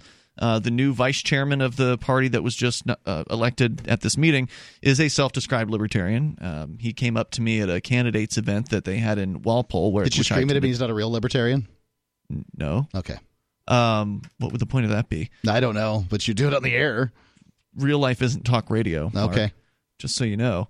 Um, but anyway, he came up and uh, it, you know it was after this candidates forum where multiple candidates had presented, and I'm you know getting some snacks afterwards. It's kind of the the part where people can talk to one another after the the forum. He came up specifically to talk to me. Uh, he'd moved to New Hampshire from New Jersey and uh, you know self-described as a libertarian, but got involved in the Republicans. And there were at least a couple of folks or a few folks in that room that would probably uh, describe similarly. So I have to say I'm a little optimistic uh, for you know this this different strategy of getting involved in the other two parties. It's the thing that the libertarians hate is when the Republicans uh, and Democrats infiltrate the Libertarian Party. But here we've got good enough numbers to where we can infiltrate their parties, and why shouldn't we? They've already built the infrastructure. You know, let's put it to use. They're certainly People- keeping uh, the libertarians out. So, um, you know, you could either stay out and complain about being kept out, Yeah. or you can get in. And, the then, fact um, is, people blindly vote their party. It's just, I wish, you know, people would pay attention, but they don't. So they just blindly vote for whoever's got the Republican or Democrat. The ultimate, uh, I think, challenge is to have liberty minded folks on both of the main political parties, meaning having elections where both the Republican and the Democrat that's happened. are actual libertarians. It has happened once or twice so far, but it needs to happen like in a third of the elections or something like that. Awesome. So we need more people moving here. Go to move.shiresociety.com. You can learn about the New Hampshire Freedom Migration. We got a new guy that just showed up at Social Sundays last night. Uh, lit, just bought a house in the region, which is great. Free Talk Live, longtime listener of Free Talk Live, amplifier of the show. Great. Uh, great guy. He he came out last night, and uh, there's another couple that's moving into Keene next week. So it's it's happening. Uh, we just need more people to move sooner. Let's go back to David. He is uh, talking about his charge of a domestic violence related charge for calling a talk show, and you were giving us uh, the explanations you've been hearing as to why this was charged as a domestic violence. So go ahead. Yeah, and this is just one small little segment in the overall case, and the, the theme here is to demonstrate the nonstop chain of errors that your that your government makes uh, every time you do the simplest of transa- transactions with them. So the I got two different explanations depending on whether I talked to the you know depending on who I'm talking to. And the the first one was that the, the the officer when he writes it up he has to pick a statute because sometimes there's more than one statute that cover the same offense. And so, um, one ex- the first explanation was that the officer picked uh, went to the DV uh, code and picked the telephone harassment from the DV code, and therefore it falls under under DV. And then when I when I talked to the and that may be true, um, but then when I talked to the public defender, the attorney uh, himself, uh, I found out some more things, and that's that that uh, there's actually a history here. The, the public defenders themselves once formally went to the judges of the Metro, Metro Court, Metropolitan Court in Albuquerque, and confronted them on the fact that, um, you know, why are you putting these these uh, charges under domestic violence where when there's no incident of domestic violence that has occurred? And and the judges come back with uh, uh, one, we're not going to change it because the, if if we put the, the, these cases that need, that need to uh, be uh, on on a court of record because the Metropolitan Court handles traffic tickets, things that were the the record is not actually engaged. You know, there's no record of the hearing, um, no recording, no transcription, What? and that kind of thing. There's a What- courtroom yeah, with no record? Yeah, you have what's called a, uh courts of record, and and then courts that are not courts of record, and um, stunning. The lower level stuff, you know, pardon? Stunning. I've never heard The of this lower- before. the- Is this a Yeah, New well, Mexico look- specific thing? Um, I doubt it. I doubt it. I, Hard I to think find that that's, stenographers? Yeah, probably. Pardon? Hard to find Yeah. stenographers. I, yeah, I, I think that this is uh, you know everywhere. Um, probably uh, there there may be venues, uh, states where every court is a court of record. So what's but that have to do with DV? They want to well, make sure the- that it's written down and apparently recorded. in their it, Oh. in their in their record keeping system. If if there is something that they want to be for sure uh, uh, indicated as that it needs to be a, a on the record uh, proceeding, that if they use the DV classification, that will ensure that it uh, gets recorded. They'll get an actual court stenographer in there to, to do. I'm I, I would be shocked to find out there's not an audio recording of every single court hearing that happens in uh, in New Mexico. Thank you for the call tonight, David. Uh, but then again, you know the government has certainly been shocking in a lot of ways. Uh, but that would be a real surprise. It's not that hard to find somebody to do transcripts from recording. I thought all courts were on the record, meaning recorded in some way. We're coming up.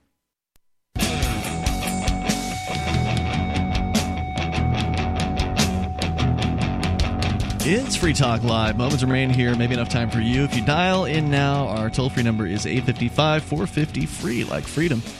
That's 855 450 3733. Also, the Discord on air call in line rooms over at discord.lrn.fm. Plus, thank you to Purple Lotus, who is a Free Talk Live silver amplifier and one of the newer uh, Free Talk Live amplifiers. We're getting down to the uh, the the final few of the newest because we've been going in order, right? J- roughly, we've been going sort of from the oldest of the amplifiers. That's where we started, and all the way down to the most newest ones. So we're on the final uh, few of the uh, the list of less than there's only less than 200 amplifiers. So thank you to everybody who amps the show. You guys make uh, guys and gals make a huge difference here to Free Talk Live, making it possible for us to do outreach to new radio stations. I was on the phone with uh, a few of them today, and I did confirm the news about our new affiliate.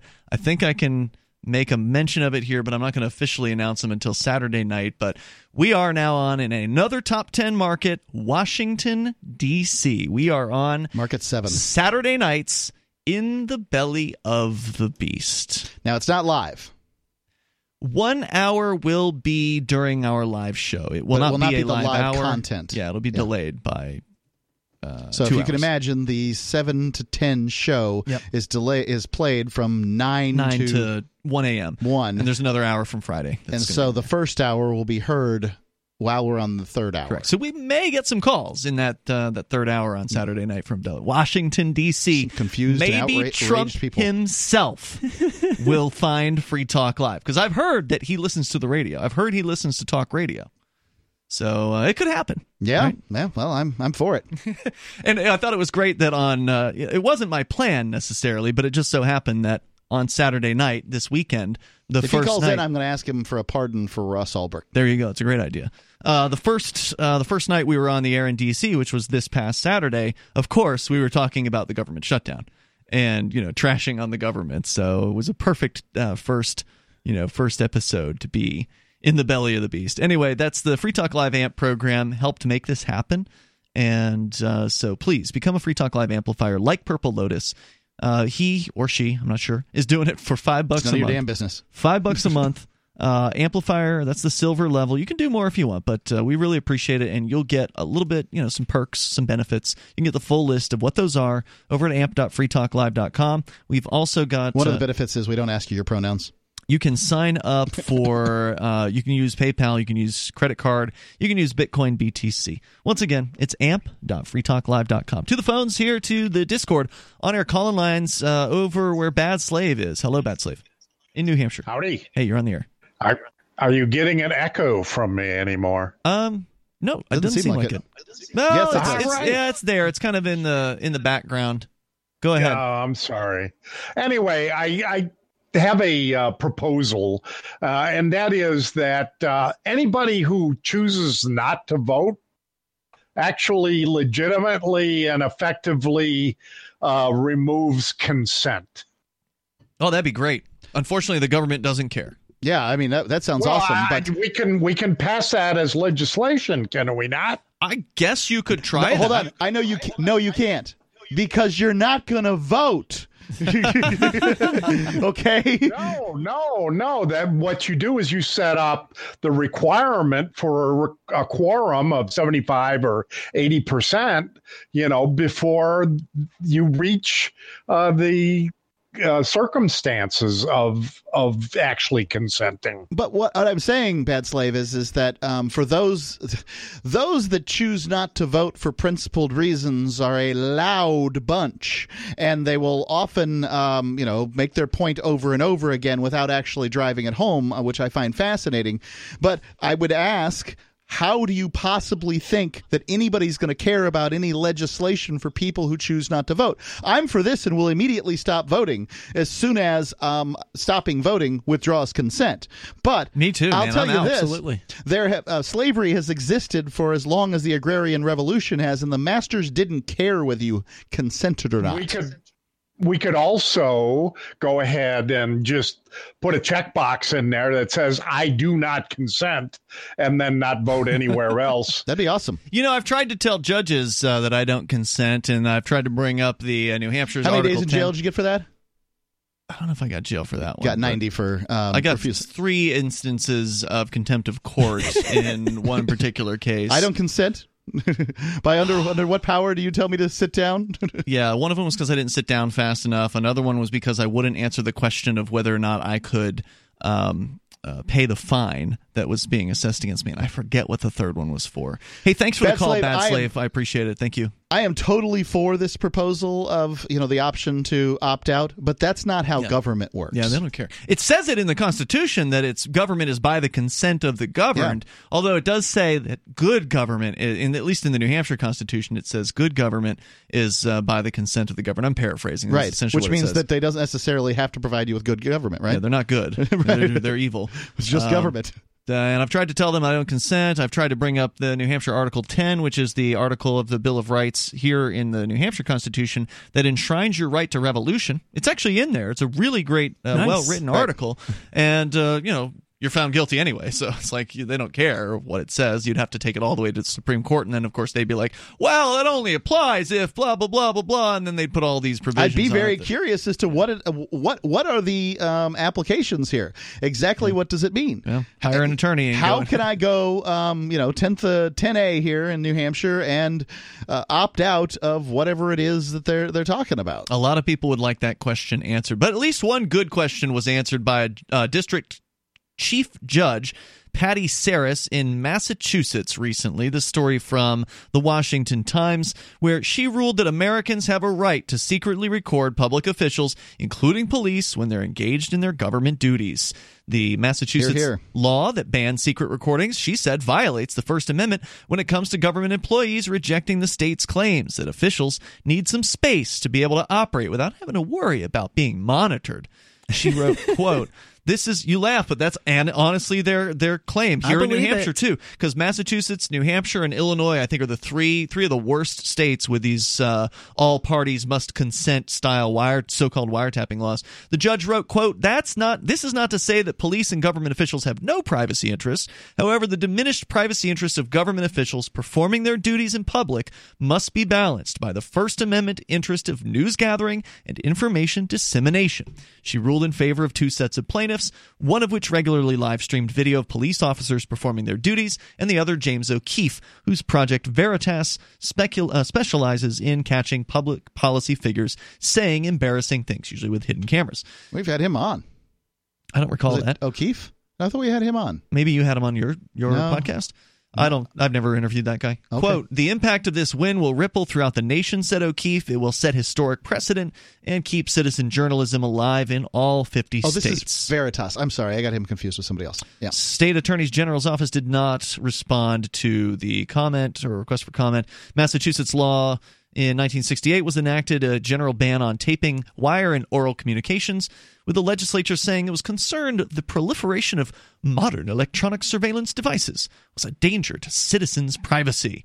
So, once again, a law was passed with good intentions. The idea behind the wiretapping laws originally was Aria, if you are on a phone call, you know, back in the day when you only had a phone line that you could use, you're on a phone line with Mark, you think you're having a private conversation with one another, and I'm out listening at your junction box, right? Like I've tapped in or somehow have tapped into that conversation. You don't know that I'm there. Neither of you knows that I'm there listening. That's the classic example of wiretapping to say that somebody said, hey, that ought to be illegal. Yeah.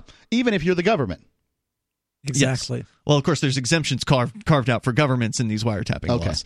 Um, but uh, Well, the government it uses these laws for themselves. They sure do. So if I call um, a you know a government agent and I'm recording the call, and uh, every time I say this call is being recorded, they hang up on me. So I don't say that, and then I get uh, the audio. Then I've broken the law. It's crazy uh, these wiretapping laws and luckily most states aren't like massachusetts and, and new hampshire in, in these ways most states and the federal laws as i understand it are what they call one party consent meaning aria if you are on the phone with mark and you're secretly recording the conversation in most places that's legal Yeah. in It was legal in Mississippi. yeah. In Massachusetts, New, New Hampshire, and I believe Illinois, and there may be another, don't quote me on this, I'm not an attorney. Um, check your own local laws. But uh, in these states, both parties must know of the recording. All parties, effectively, to a conversation. If there was a third party, then that third party would also need to know. So they all have to agree. So what this judge is saying is there's a carve out, and it's for government officials doing their, their public duties. So this is great news. Now, this is just a federal uh, court. It's not Supreme Court, so it only probably affects whatever district Massachusetts is in. Uh, would be my guess. I suspect New Hampshire's in that in that district, but honestly, I don't pay attention to who's which Second. states are in or in what districts. So that's a little bit of good news. We'll keep our eyes on the story. If you hear anything else before we do, let us know by calling in and joining us here on Free Talk Live. Join us online, freetalklive.com. Is spreading the message of liberty, cryptocurrency, and peace around the globe worth $2 per month to you? As you may already know, in addition to our internet feed, LRN.FM broadcasts on free to air satellite across North and Central America, as well as sub Saharan Africa. And we've been available on satellite for free 24 7 since 2010. The LRN.FM free to air satellite signal is reaching some of the most oppressive regimes in the world, and there's no doubt our ideas are making an impact. You can learn more about the channel's impact by watching the three minute video at fund.lrn.fm. If you'd like to help free minds globally with our ideas of liberty, cryptocurrency, and peace, you can donate as little as $2 per month via fund.lrn.fm. You can help us continue and expand our satellite broadcast to multiple continents. Visit fund.lrn.fm today and thank you for your help. Don't forget to share the link on social media. That's fund.lrn.fm.